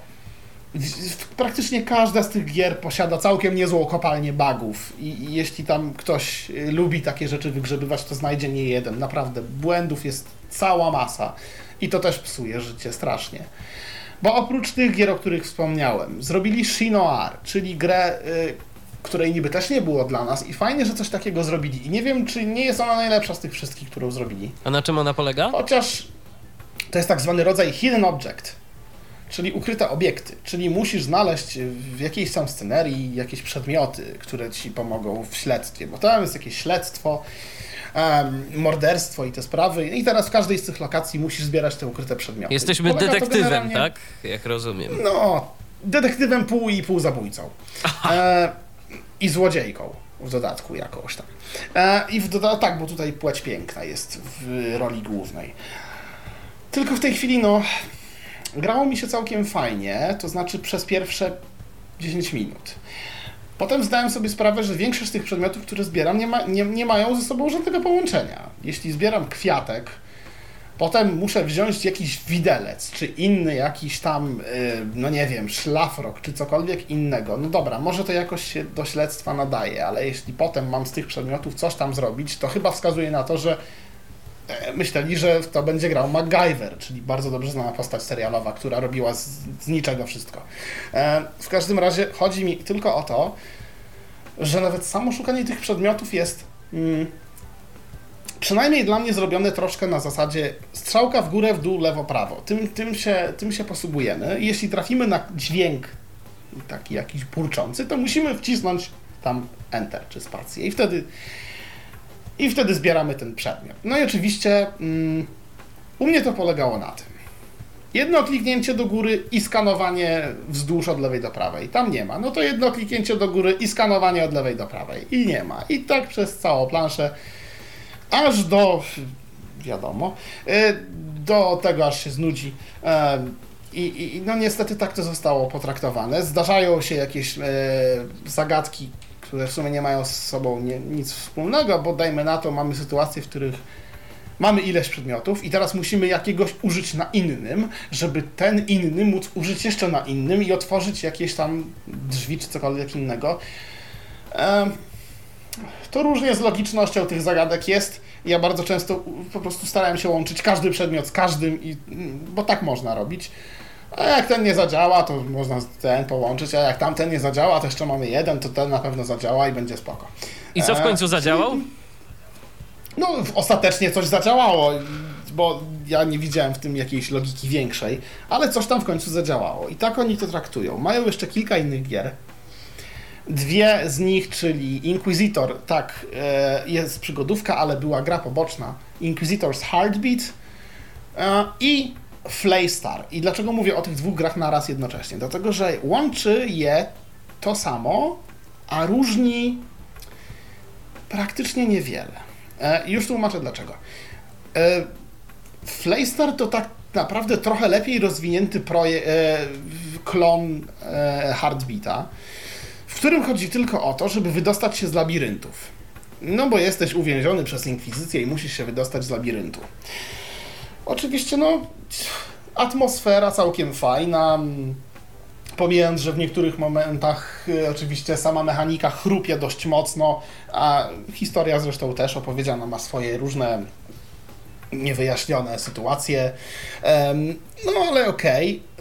I chodzi tam tylko o to, że musimy się wydostać z tych labiryntów. Jak to jest zrobione? No tak, że ty sobie chodzisz dosłownie na ślepo po tych korytarzach. Nie słychać z żadnej strony, że jest otwarta jakaś przestrzeń. A więc, jeśli chodzisz północ, południe, wschód, zachód, no to po prostu musisz co krok sprawdzać w każdą inną stronę, czy masz jakieś przejście akurat tutaj dostępne, no bo nie usłyszysz tego przejścia, czyli nie możesz sobie iść spokojnie przed ciebie i nagle, o, słyszysz, tu mam przejście z lewej, mogę skręcić w lewo. Musisz tą ścianę sprawdzać krok po kroku, co trwa dwa razy dłużej niż e, cała dobra zabawa z tej gry, a twórcy piszą, że to jest gra na jakieś 6 w porywach do 7 godzin rozgrywki. No ja się wcale nie dziwię, jak 5 tych spędzisz na obmacywanie ścian. To niestety jest prawda i to boli. Flaystar został potraktowany tak samo, tylko że akcja dzieje się w kosmosie i możemy strzelać z jakiegoś tam, z jakiegoś tam powiedzmy działka i nawet możemy polatać jakimś tam statkiem, co tak różnie działa. Co prawda trochę lepiej to wygląda niż Audiospeed, ale możemy tam latać i strzelać z tego pistoletu i nawet muszę wam powiedzieć, że udało mi się zabić obcego przez ścianę. Nawet nie musiałem wchodzić do pomieszczenia. No proszę. Więc prawdopodobnie to był błąd, ale udało mi się zabić go przez ścianę i to nie jednego. Więc Noc tam technika. jest wesoło. Dokładnie. I to pokrótce albo nieco za długo mówiąc o ich grach, bo to jest chyba wszystko, może o czymś zapomniałem. Ale mniej więcej tego typu e, produkty zaoferują Wam e, Państwo od Ticon Blue. Um, czy kupić, czy pograć, no cóż, sami ocenicie. Aha, jeszcze jedna sprawa. Możecie nie, nie ma żadnego dema do pobrania. Nie sprawdzicie. Albo kupicie i pożałujecie, albo nie kupicie i nie sprawdzicie. Jedynym wyjątkiem jest Audiospeed, który ma swoje demo i możecie sobie to sprawdzić. A reszta, no niestety. Jeśli chcecie, to kupcie. Ja nie wiem, czy, nie wiem, czy mam doradzić. Sam Inquisitor, jaka przygodówka składająca się z trzech osobnych minigier, bo oczywiście trzeba więcej zarobić. Mogli to wydać w jednej całej grze jako trzy epizody, ale no, oczywiście 20 euro za jedną, no to jest 60 za trzy. Wiadomo. E, No w każdym razie możecie to sobie kupić, jeśli bardzo chcecie. Sama historia jest całkiem niezła i opowiada o inkwizycji. E, W dodatku oparta o jakąś książkę, już nie pamiętam kto ją napisał. Mm, W, ka- w każdym razie, no taka, in, taka historia z mrocznym bohaterem, takim, który jest inkwizytorem zresztą. I Całkiem historycznie to jest fajnie zrobione. Natomiast co do samej mechaniki, jak już mówiłem, nie spodziewajcie się cudów, i, ale spodziewajcie się błędów i to sporo. To teraz przejdźmy do kolejnej produkcji. Yy, Tym razem yy, jakaś gra od yy, niezależnych twórców, gra przygodowa. To może powiedz, jaki to jest tytuł, bo tu, bo tu tytuł jest dosyć taki złożony. Tytuł, tak, tytuł e, to jest dokładnie gra, która wyszła niedawno temu e, i była fundowana na Kickstarterze, gdzie sam wspierałem ten tytuł, a nazywa się to Grail to the Thief. A, I głównie chodzi o to, że jesteśmy, mm, znaczy to inaczej powiem, zanim jeszcze przejdę do fabuły. To jest gra i nie gra. Nie wiem, jak to chcecie traktować, bo to jest tak naprawdę interaktywny mm, gamebook, audiobook. no, Czyli coś takiego jak Serce Zimy, tak? uboższe, ale ciekawe i wcale dużo za to nie chcą. Chyba 5 dolców to nie jest jakiś tam majątek, powiedzmy. E, Gra nam starcza na jakąś godzinę, może trochę ponad. Mm, Wyborów jest kilka, od nich w sumie niewiele zależy, tylko trochę jak się potoczy historia. Zakończenie zawsze jest to samo. Natomiast to jest takie typowe podejście do gamebooka, czyli jeśli chcesz zrobić to, wciśnij jeden, jeśli chcesz zrobić tamto, wciśnij dwa. I jeśli wciskamy ten klawisz jakiś, to jest kontynuowana historia z naszym wyborem. E, całkiem fajnie zrobione. Moim zdaniem warto w to pograć. Całkiem niezła historyjka, zabawna bardzo zresztą, bo ona opowiada o, o tym, że jesteśmy mm, przybyszem z przyszłości, który trafia do tych czasów, tam król Artur i te sprawy, tam święty Graal i oczywiście on chce zdobyć świętego Grala za wszelką cenę. E, No i to jest jego historia tego podróżnika z przyszłości, który co rusz to gada ze swoim komputerem wmontowanym w ucho i, i to różnie czasem wygląda i takie tam i z tego są różne dziwne, mniej lub bardziej zabawne sytuacje. Natomiast Grail to the Thief jest e, chyba grailtothethief.com strona, o ile dobrze pamiętam. I no powiem tyle, bardzo ciekawa gierka taka, za którą ja nie żałuję, że wydałem te 5 dolców, powiem wam szczerze. E, Bo mieli bardzo fajny pomysł, całkiem niezłe podejście i chcieli coś fajnego zrobić i im się to udało. Także tam chyba tylko dwójka czy trójka osób to robiła. Em, więc no to jest całkiem niezłe. I myślę, że o tym więcej to tam też nie ma co mówić. Ja polecam wszystkim, jeśli lubicie tego typu gry, to możecie sobie spokojnie Ale to jest jeśli gra na tych- PC-ta, na iOS-a, czy... Na czy... Maca i na PC-ta. Aha, czyli, czyli taka bardziej desktopowa. Mhm. To teraz kolejny produkt, tym razem mobilny na iOS, Nebula Game, tak? Tak, to trafiło, się nie mylę, od naszego dewelopera z Hiszpanii albo, albo Portugalii. Nie jestem pewien. E, W jakieś tamte rejony. W każdym razie mm, to jest e, gra, która chyba ma grafikę i w ogóle. Natomiast jest zrobiona w audio dla nas. Jest to gra, w, który, w, w której y, mamy ileś tam misji. Chyba jedna czy dwie są za darmo. I żeby pograć y, dalej, to trzeba kupić całość. Gra jest mega trudna, tyle wam powiem. Ehm, I niestety jest mega trudna, bo zastosowali tam taki dość idiotyczny system nawigowania tym statkiem, czyli pochylając urządzenie lewo-prawo, e, po prostu z, przesuwamy ten statek lewo-prawo i to nie zawsze działa tak jak trzeba. I to nie jest tak, powiedzmy, z mojego doświadczenia to nie jest em, po prostu tak zrobione, że jesteśmy idealnie w stanie we wszystko wymierzyć od tak i tak dalej, bo no ta, ten, ten, ten tilting, e, czyli to przechylanie, no nie jest takie precyzyjne. Mm, Gra brzmi i jest całkiem niezłą grą, w której chyba tam później możemy sobie ulepszać ten nasz statek, dokupowywać do niego różne rzeczy. No w każdym razie już sama pierwsza misja to jest uff. No, no jest, to, jest dość trudne, naprawdę. Czyli tutaj to wymaga od, od gracza jakiegoś tam jakiegoś tam powiedzmy dłuższego posiedzenia przy tej grze. Natomiast jest gra za darmo, jeśli chodzi o pierwszą misję, to na pewno możecie sobie to sprawdzić. Nebula Game, jeśli wpiszecie w App Store, to powinno nam spokojnie. Ale na czym w ogóle to polega? To latamy sobie jakimś statkiem, czy pływamy sobie statkiem? Bo jaki to jest Nie, statek? nie, to y, latamy. To jest Latamy. kosmiczny Mhm. stateczek. I strzelamy do innych statków. Oczywiście tam do tego jest jakieś tło fabularne. Oczywiście niewiele o tym powiem, bo dopiero zacząłem w to grać jakoś, więc też e, nie wiem, ale tam no, jest jakieś tło fabularne. Co misję mamy wyjaśnione to tło przez y, lektora, czyli chyba prawdopodobnie autora, który czyta tą całą historię e, po angielsku. Także mm, no, jest to całkiem ciekawa, ciekawa gra. Nie wiem czy na dłużej, ale na pewno można się tym zainteresować. No to następna gra Blind Forceman, y, która się jakiś czas temu ukazała. Tak, to jest. Jako, że to się ukazało, może większość już e, słuchało tego albo grało. Od razu powiem, że w bazie audiogames.net jest link do pobrania i on działa, bo sprawdzałem jakiś czas temu tej gry. E, jest to fajne podejście do tematu twórcy Evil Dog, który na co dzień robi gry wideo mm, i umieszcza je w internecie, tam w przeglądarce. To, była, to, to jest zresztą gra przeglądarkowa we Flashu, która została poprawiona dźwiękowo i zrobiona w ogóle w pełni dostępna dla nas jako plik e, exe, który odpalamy po prostu i gramy. Gra opowiada historię samuraja, to znaczy no, człowieka, który jest, e, który stracił wzrok. E, no i wie, że jest jakiś tam lord, który jest w stanie mu ten wzrok e, jakoś naprawić. No więc wyrusza w taką podróż do tej wieży, a po drodze różni go przeciwnicy czekają i samuraje, i kobiety walczące sztyletami, czy, czy, czy łucznicy strzelający. I, do tego, I to jest całkiem fajnie zrobione dźwiękowo. E, I nawet cała, sama mechanika gry jest całkiem fajna, dlatego że używamy tam tylko strzałek. Lewo, prawo się obracamy wokół. E, Strzałką w górę e, atakujemy przeciwnika, a strzałką w dół parujemy, tudzież blokujemy atak. I to jest bardzo istotne, żeby wymierzyć idealny moment, kiedy co zrobić, dlatego że każdy przeciwnik ma inne cięcia, inne ciosy, inaczej to robi. I trzeba się po prostu tego wszystkiego nauczyć. No a już przy końcu gry, przy bossach, to już w ogóle robi się tak trudno, że powiem wam szczerze, że nawet nie przyszedłem ostatniego bossa nigdy.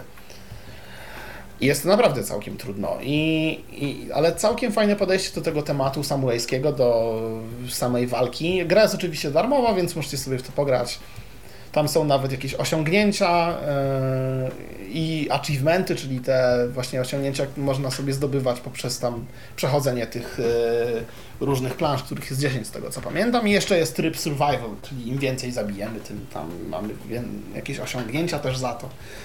Także no to jest taki mały projekt, ale całkiem fajny i możecie sobie posłuchać e, na Tyflo Podcaście mojego podcastu, który się pojawił właśnie na ten temat.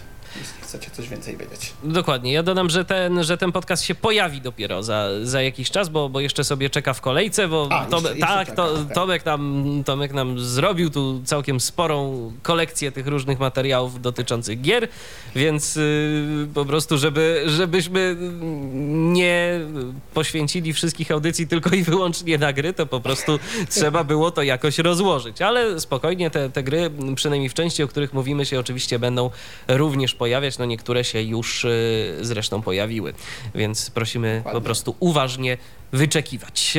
Następna gra Trzy małpy, tak? Three Monkeys, kolejny produkt. To jest taki ty tytuł, ja szczerze mówiąc nie wiem akurat dlaczego ten tytuł, to jak gdzieś tam podobno było wyjaśnione, ale jakoś, jakoś mi to umkło.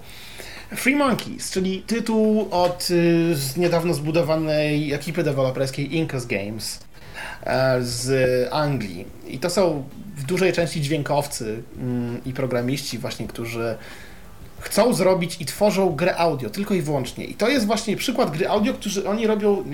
To nie jest tak, że robią dla niewidomych. Oni to robią dla widomych i dla niewidomych. Czyli dla wszystkich. To jest gra 3D zupełnie, czyli będzie binauralna gra na PC i Maki. E, gra RPG, w której jesteśmy niewidomym tam jakimś osobnikiem, nie pamiętam jego imienia, nawet nie wiem, czy jest gdzieś podane w tej chwili który chodzi ze swoją towarzyszką, wróżką jakąś taką malutką, która chyba siedzi mu na ramieniu i w ogóle. E, I ta wróżka tam oczywiście podpowiada, możemy strzelać z łuku do zwierzyny, polować, e, zabijać bandytów w lasach. Świat ma być całkiem otwarty z tego co wiem. Nie, nie wiadomo nic więcej o samej historii i o tym, co tam dokładnie będzie, natomiast no, całkiem ciekawa rzecz się zapowiada dla wszystkich miłośników action RPGów, bo to jest taki action RPG, w którym wszystko dzieje się w czasie rzeczywistym w którym walczymy mieczem, w którym mamy tarczę, w którym używamy łuków. E, także no będzie, kurczę, coś mi się wydaje bardzo fajnie, zwłaszcza, że to się, to, to było swoją drogą i jest do teraz dość popularne i rozgłaszane tam przez kogo się tylko da. Oni mówili, że to gdzieś pod koniec tego roku ma się coś ukazać, ale nie wiadomo, czy się to nie przesunie na 2015, czego nie jestem pewien. E, no natomiast może tak być, ale no chcę tylko, żebyście wiedzieli, że taki projekt istnieje, rozwija się i żyje i prawdopodobnie się pojawi, mam nadzieję, że niedługo. A orientujesz się, czy to będzie płatna produkcja, czy darmowa? To będzie płatna. To, to będzie płatna, płatna produkcja mhm. na pewno. Mhm. Bo to będzie full taki już e, powiedzmy produkt, e, wiesz, na już ładnych ileś godzin robiony no tak, ktoś poświęcił ileś tam aktorów. czasu, pieniędzy I też. I to sporo, więc... jeszcze to ma być fabuła, aktorzy i tak dalej, więc no to, to ma być taki już konkretny projekt, z tego co mi wiadomo. Jasne. E, co my tu mamy? O, znany klasyk, który to myślę, że nie jedna osoba grała, mm, ale jakoś tak y, z, z tego uśmiechu wnioskuję, że nic nowego. Shades of Doom, wersja 2. No to co tam mamy w tym 2 Shades of Doom? tak. Nic. A poważnie. Aha. E, znaczy to jest w sumie prawda, ale rozwijając to nic, o ile nic można rozwinąć. Jakieś poprawki błędów, Mm, no i największa nowość w tej grze, uwaga, chodzi na nowych systemach 7.8. I to, to jest ta jedyna słuszna nowość. Oczywiście można jeszcze użyć NVDA, żeby grać w tę grę. I małe poprawki podobno w dźwięku, ale tam w sumie to niewiele zauważyłem, a już na pewno nic na lepsze. Brzmi to dalej ohydnie jak brzmiało, mm, oprócz tego, że chyba zombie zostały skradzione zupełnie z gry Resident Evil 1, która się ukazała w latach 90. Dźwięki są normalnie żywcem wyjęte z tej gry i co jestem w stanie udowodnić każdemu, kto mnie o to zapyta, ale na pewno te dźwięki są zombiaków z Residenta. To tyle zauważajmy, jeśli chodzi o dźwięk, a poza tym, poza tym niewiele tam się pojawiło nowego i nie uważam, że to jest naprawdę warte jakiejś większej uwagi. To mogę powiedzieć z czystym sercem, czego nie powiedziałem o Ticon Blue, bo jednak są to nowi ludzie na rynku gier audio i coś tam jednak próbują robić, więc można się tym zainteresować. No, autor Shades of Doom to już troszeczkę na tym rynku jest obecny. Jest, ale niewiele ciekawych rzeczy robi. No niestety. A Shades of Doom to jest w ogóle płatna produkcja, jak dobrze pamiętam, tak? Oczywiście i to wcale nie tanio. Aha. Ja myślę, że to 30 dolarów minimum będziecie musieli sobie za tą przyjemność zapłacić. Okej, okay. no to czy ktoś ma na tyle sentyment do tej gry, bo być może niektórzy rzeczywiście mają. Y, Oczywiście, bo, bo, tak. bo, kiedyś w to, bo kiedyś to pamiętam, że dosyć mocno się w to grało, gdzieś tam w roku, no nie wiem,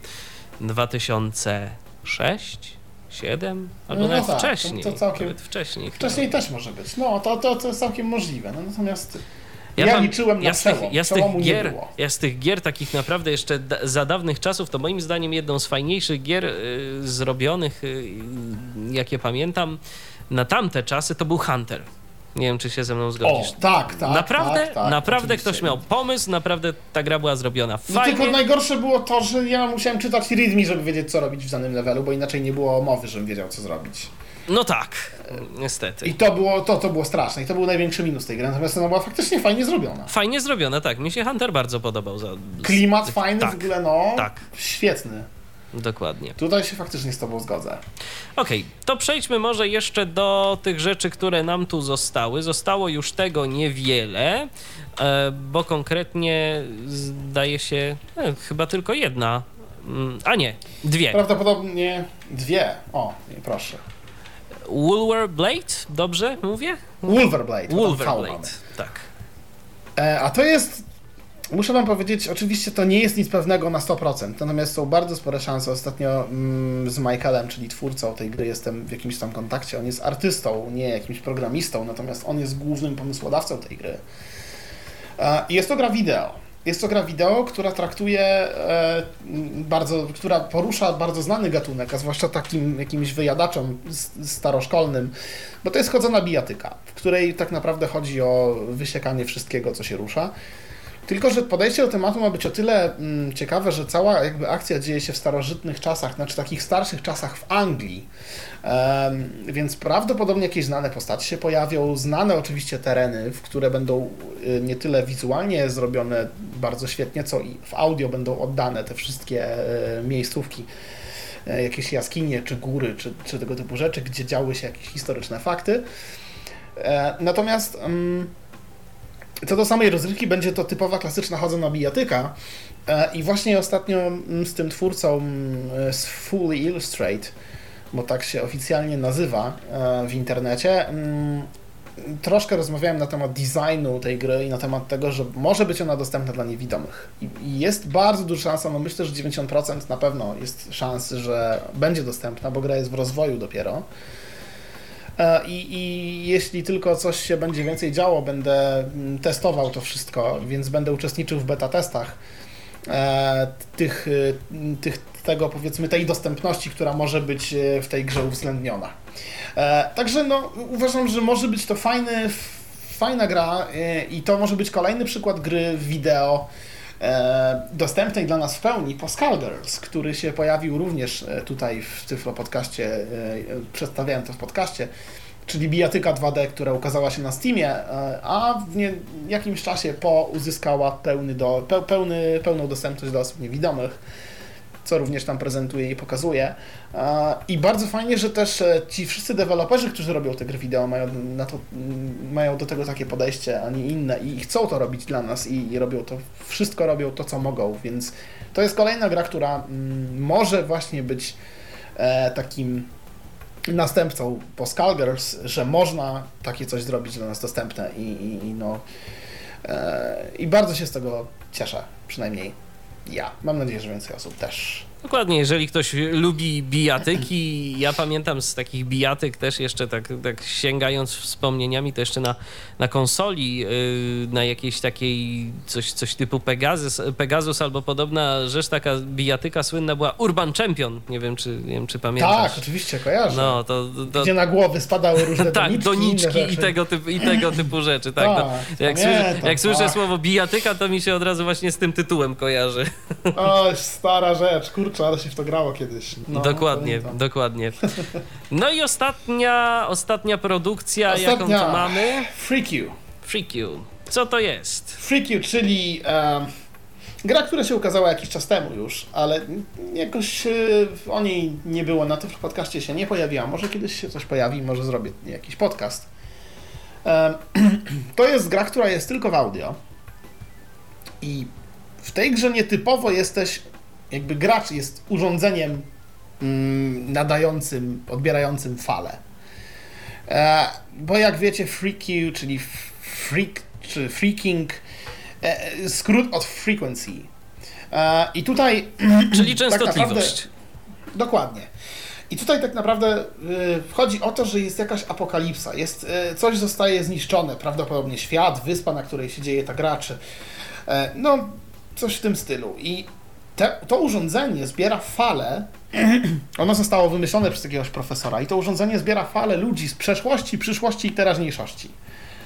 I łączy te wydarzenia w, tak, jak my zechcemy, żeby to się stało. Czyli jeśli, jeśli na przykład y, y, złapiemy falę, która no nie wiem, jest przychodzącą rozmową od jednego z bohaterów, to możemy wybrać, z kim ten bohater się połączy, z jaką falą, czyli z jaką osobą się połączy. Czy będzie to ta osoba, czy może inna. I od tego zależy to, jak się ta gra potoczy, jak, jak się potoczy cała fabuła i jakie będzie zakończenie.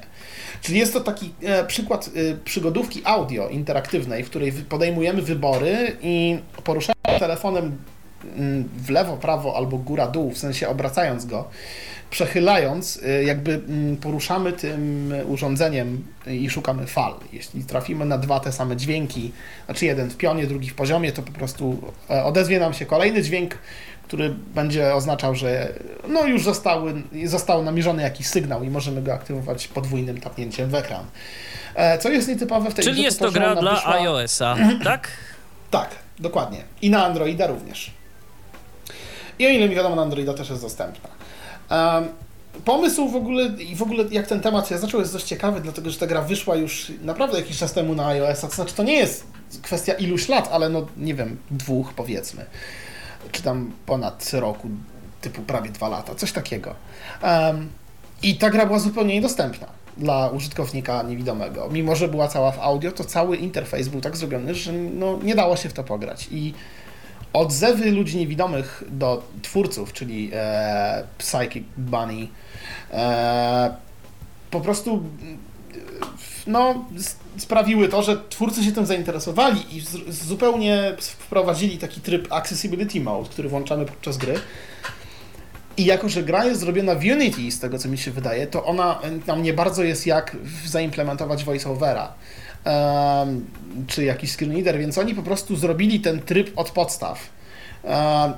I to działa trochę jak voiceover, czyli swipeując lewo, prawo przesuwamy sobie menu, pozycję i double tapując aktywujemy te wszystkie rzeczy.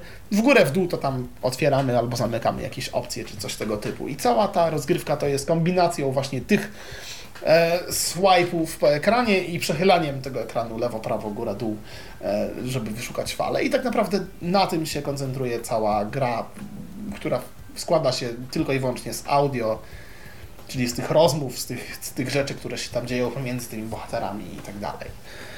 No i to jest to takie ciekawe podejście. Gra chyba kosztuje 2 euro, ile mi dobrze wiadomo, albo 2 dwa z czymś, teraz dokładnie nie pamiętam. Ale warto, bo to jest kilka godzin dobrej zabawy w sumie, bo tam jest kilka różnych zakończeń, więc całkiem nieźle. No i to wszystkie produkcje audio, o których y, mieliśmy porozmawiać. No chyba, że Tomku jeszcze coś ciekawego przyszło ci w międzyczasie do głowy, o czym warto co? powiedzieć. Mm, pojawił się jeszcze jed, jeden tytuł, który jeszcze go chyba nie było na podcaście, ale się pojawi. Nazywa się Paladin of the Sky. I to jest RPG właśnie od, niewidom, od niewidomego twórcy chyba, tak mi się wydaje, on jest chyba niewidomy. Całkiem niezła gra z powiedzmy taką sobie historyjką, opowiedzianą w, te, w, w formie tekstu, mm, opowiadającej o wojnie ludźmi ze smokami i jak podczas tej wojny, no wiadomo, różne rzeczy się dzieją, no i w tej wojnie doszło do tego, że ludzie gdzieś tam w ukryciu kochali się z, ze smokami, no i potem powstały half, e, half smoki, czyli pół smoki, pół ludzie. E, no i my jesteśmy takim jednym właśnie z, z tych, e, któremu giną rodzice, to znaczy zostali zabici ileś temu i my szukamy tych, którzy to się przyczynili do tego właśnie. I jesteśmy na statku kosmicznym, który sobie gdzieś tam leci. I tam praktycznie cała gra się dzieje. E, wszystko tam, cały, cała rzecz, jeśli chodzi o fabułę, się odbywa na tym statku. E, nie ukończyłem tej gry w zasadzie, ale doszedłem dość daleko. Mm, gra jest całkiem ciekawa, chociaż, e, chociaż sam system walki, bo tam walka jest dość istotna, jest strasznie zepsuty moim zdaniem, mimo że był fajny pomysł na tą walkę, zwłaszcza na magię który został, no moim zdaniem, niestety trochę zaprzepaszczony e, i jedyne, co w tej grze jest fajne i co mogę polecić, to w sumie historia, przynajmniej o tyle, ile ją znam. No i z wykonania w audio, jeśli chodzi o muzykę, bo efektów dźwiękowych tam też nie ma za dużo, także nie spodziewajcie się e, bogatej warstwy audio. Okej. I gra jest płatna. No, cóż, jak, przyna- jak przynajmniej część tytułów, o których dziś rozmawialiśmy. No tak czy inaczej, Dokładnie. dobrze, że ten rynek y, gier audio rośnie w siłę, dobrze, że kolejni twórcy zaczynają się tego typu produkcjami interesować. No i pozostaje mieć nadzieję, że będzie tego coraz więcej, prawda? No, oczywiście, bo ja, jak i myślę nie tylko ja, bardzo lubimy ten temat. E, Te osoby, które grają i będą grać, więc to samo dobre. Oczywiście, że tak. Zatem zachęcamy Was do grania, zachęcamy do słuchania e, kolejnych audycji w Tyflo Radio i w Tyflo Podcaście, bo będziemy prezentować jeszcze kolejne produkcje audio. No i myślę, że za czas jakiś także sobie porozmawiamy nieco szerzej o grze mm, 1812 Serce Zimy, bo... Ja również mam taką nadzieję. Tak, i zresztą jeszcze, zresztą mógł, to... jeszcze poza anteną y, Jarek proponował taką audycję, która myślę, że może być nawet całkiem ciekawa, żeby kiedyś zrobić sobie taką rozgrywkę, w której to słuchacze O. będą y, uczestniczyć i wybierać. y, Tu możemy grać, a wy będziecie na przykład pisać do nas Tak, albo co mamy zrobić? i mówić jaki, jaki wybór i co mamy w tej chwili zrobić. Tak, możemy kiedyś taką audycję sobie przeprowadzić. Oczywiście, jeżeli, jeżeli serce zimy już wejdzie do takiego rynkowego obrotu, będzie już to gra dostępna oficjalnie. No to po prostu myślę, że nad tym tytułem się pochylimy. A póki co A ja dziękuję. będę się, będę Mhm. się jeszcze, że tak powiem, e, tutaj dzielił informacjami, jakimi oczywiście będę mógł się dzielić ze strony e, deweloperskiej tej gry. E, I to, co, no mówię, to, co się będzie działo z Sercem Zimy, czy z innymi projektami, to postaram się w miarę na bieżąco mm, tutaj Wam mówić, czy na Twitterze, czy, czy w, jakichkolwiek innych miejscach. E, Tak, no bo myślę, że Tomku, że nie jest wielką też tajemnicą, e, to możemy myślę powiedzieć, że jesteś także zaangażowany w rozwój tej gry w tym momencie. To znaczy nie jestem zaangażowany, przynajmniej na razie teoretycznie e, i, i, i jeśli, jeśli oczywiście to się nie zmieni, a mam nadzieję, że się nie zmieni, no to będę zaszczycony być odpowiedzialnym również za jakby warstwę dźwiękową tego, przede wszystkim montowanie jakoś tego wszystkiego. Jeśli tak będzie, to mogę tyle powiedzieć, że postaram się zrobić wszystko, żeby to brzmiało i było tak naprawdę czymś najwyższej jakości, jak tylko jestem w stanie to zrobić. Oczywiście to wszystko się jeszcze okaże. No ja mam nadzieję, że będzie dobrze i mam nadzieję, że e, to się ukaże jak najszybciej i, i będziecie z tego zadowoleni tak samo jak ja, bo ja się strasznie nie mogę doczekać. A zatem, Tomku, póki co bardzo serdecznie dziękuję Ci za udział w dzisiejszej audycji. No i do usłyszenia za czas jakiś, bo myślę, że za jakiś czas znowu będziemy mieli o czym rozmawiać. Ja również dziękuję i Tobie i Wam wszystkim, że byliście, że słuchaliście i mam nadzieję, że faktycznie za jakiś czas porozmawiamy, bo no, mam nadzieję, że się pojawi trochę nowości coraz więcej. I że będzie o czym oczywiście rozmawiać. oczekujcie i trzymajcie kciuki, żebym mógł jak najszybciej zaprezentować ten cały ogród warzyw w Audio Defense. Mm. Także no, mam nadzieję, że to będzie taka super nowość, na którą każdy teraz czeka, tak naprawdę powiem Wam szczerze. Każdy gracz, kto gra w audio gry i w ogóle na to teraz wyczekuje. No to i my Więc czekamy. bardzo dziękuję. Dokładnie.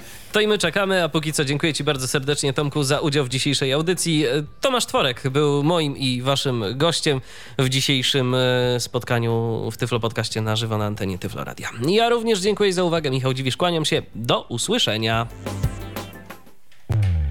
Był to Tyflo Podcast. Pierwszy polski podcast dla niewidomych i słabowidzących. Program współfinansowany ze środków Państwowego Funduszu Rehabilitacji Osób Niepełnosprawnych.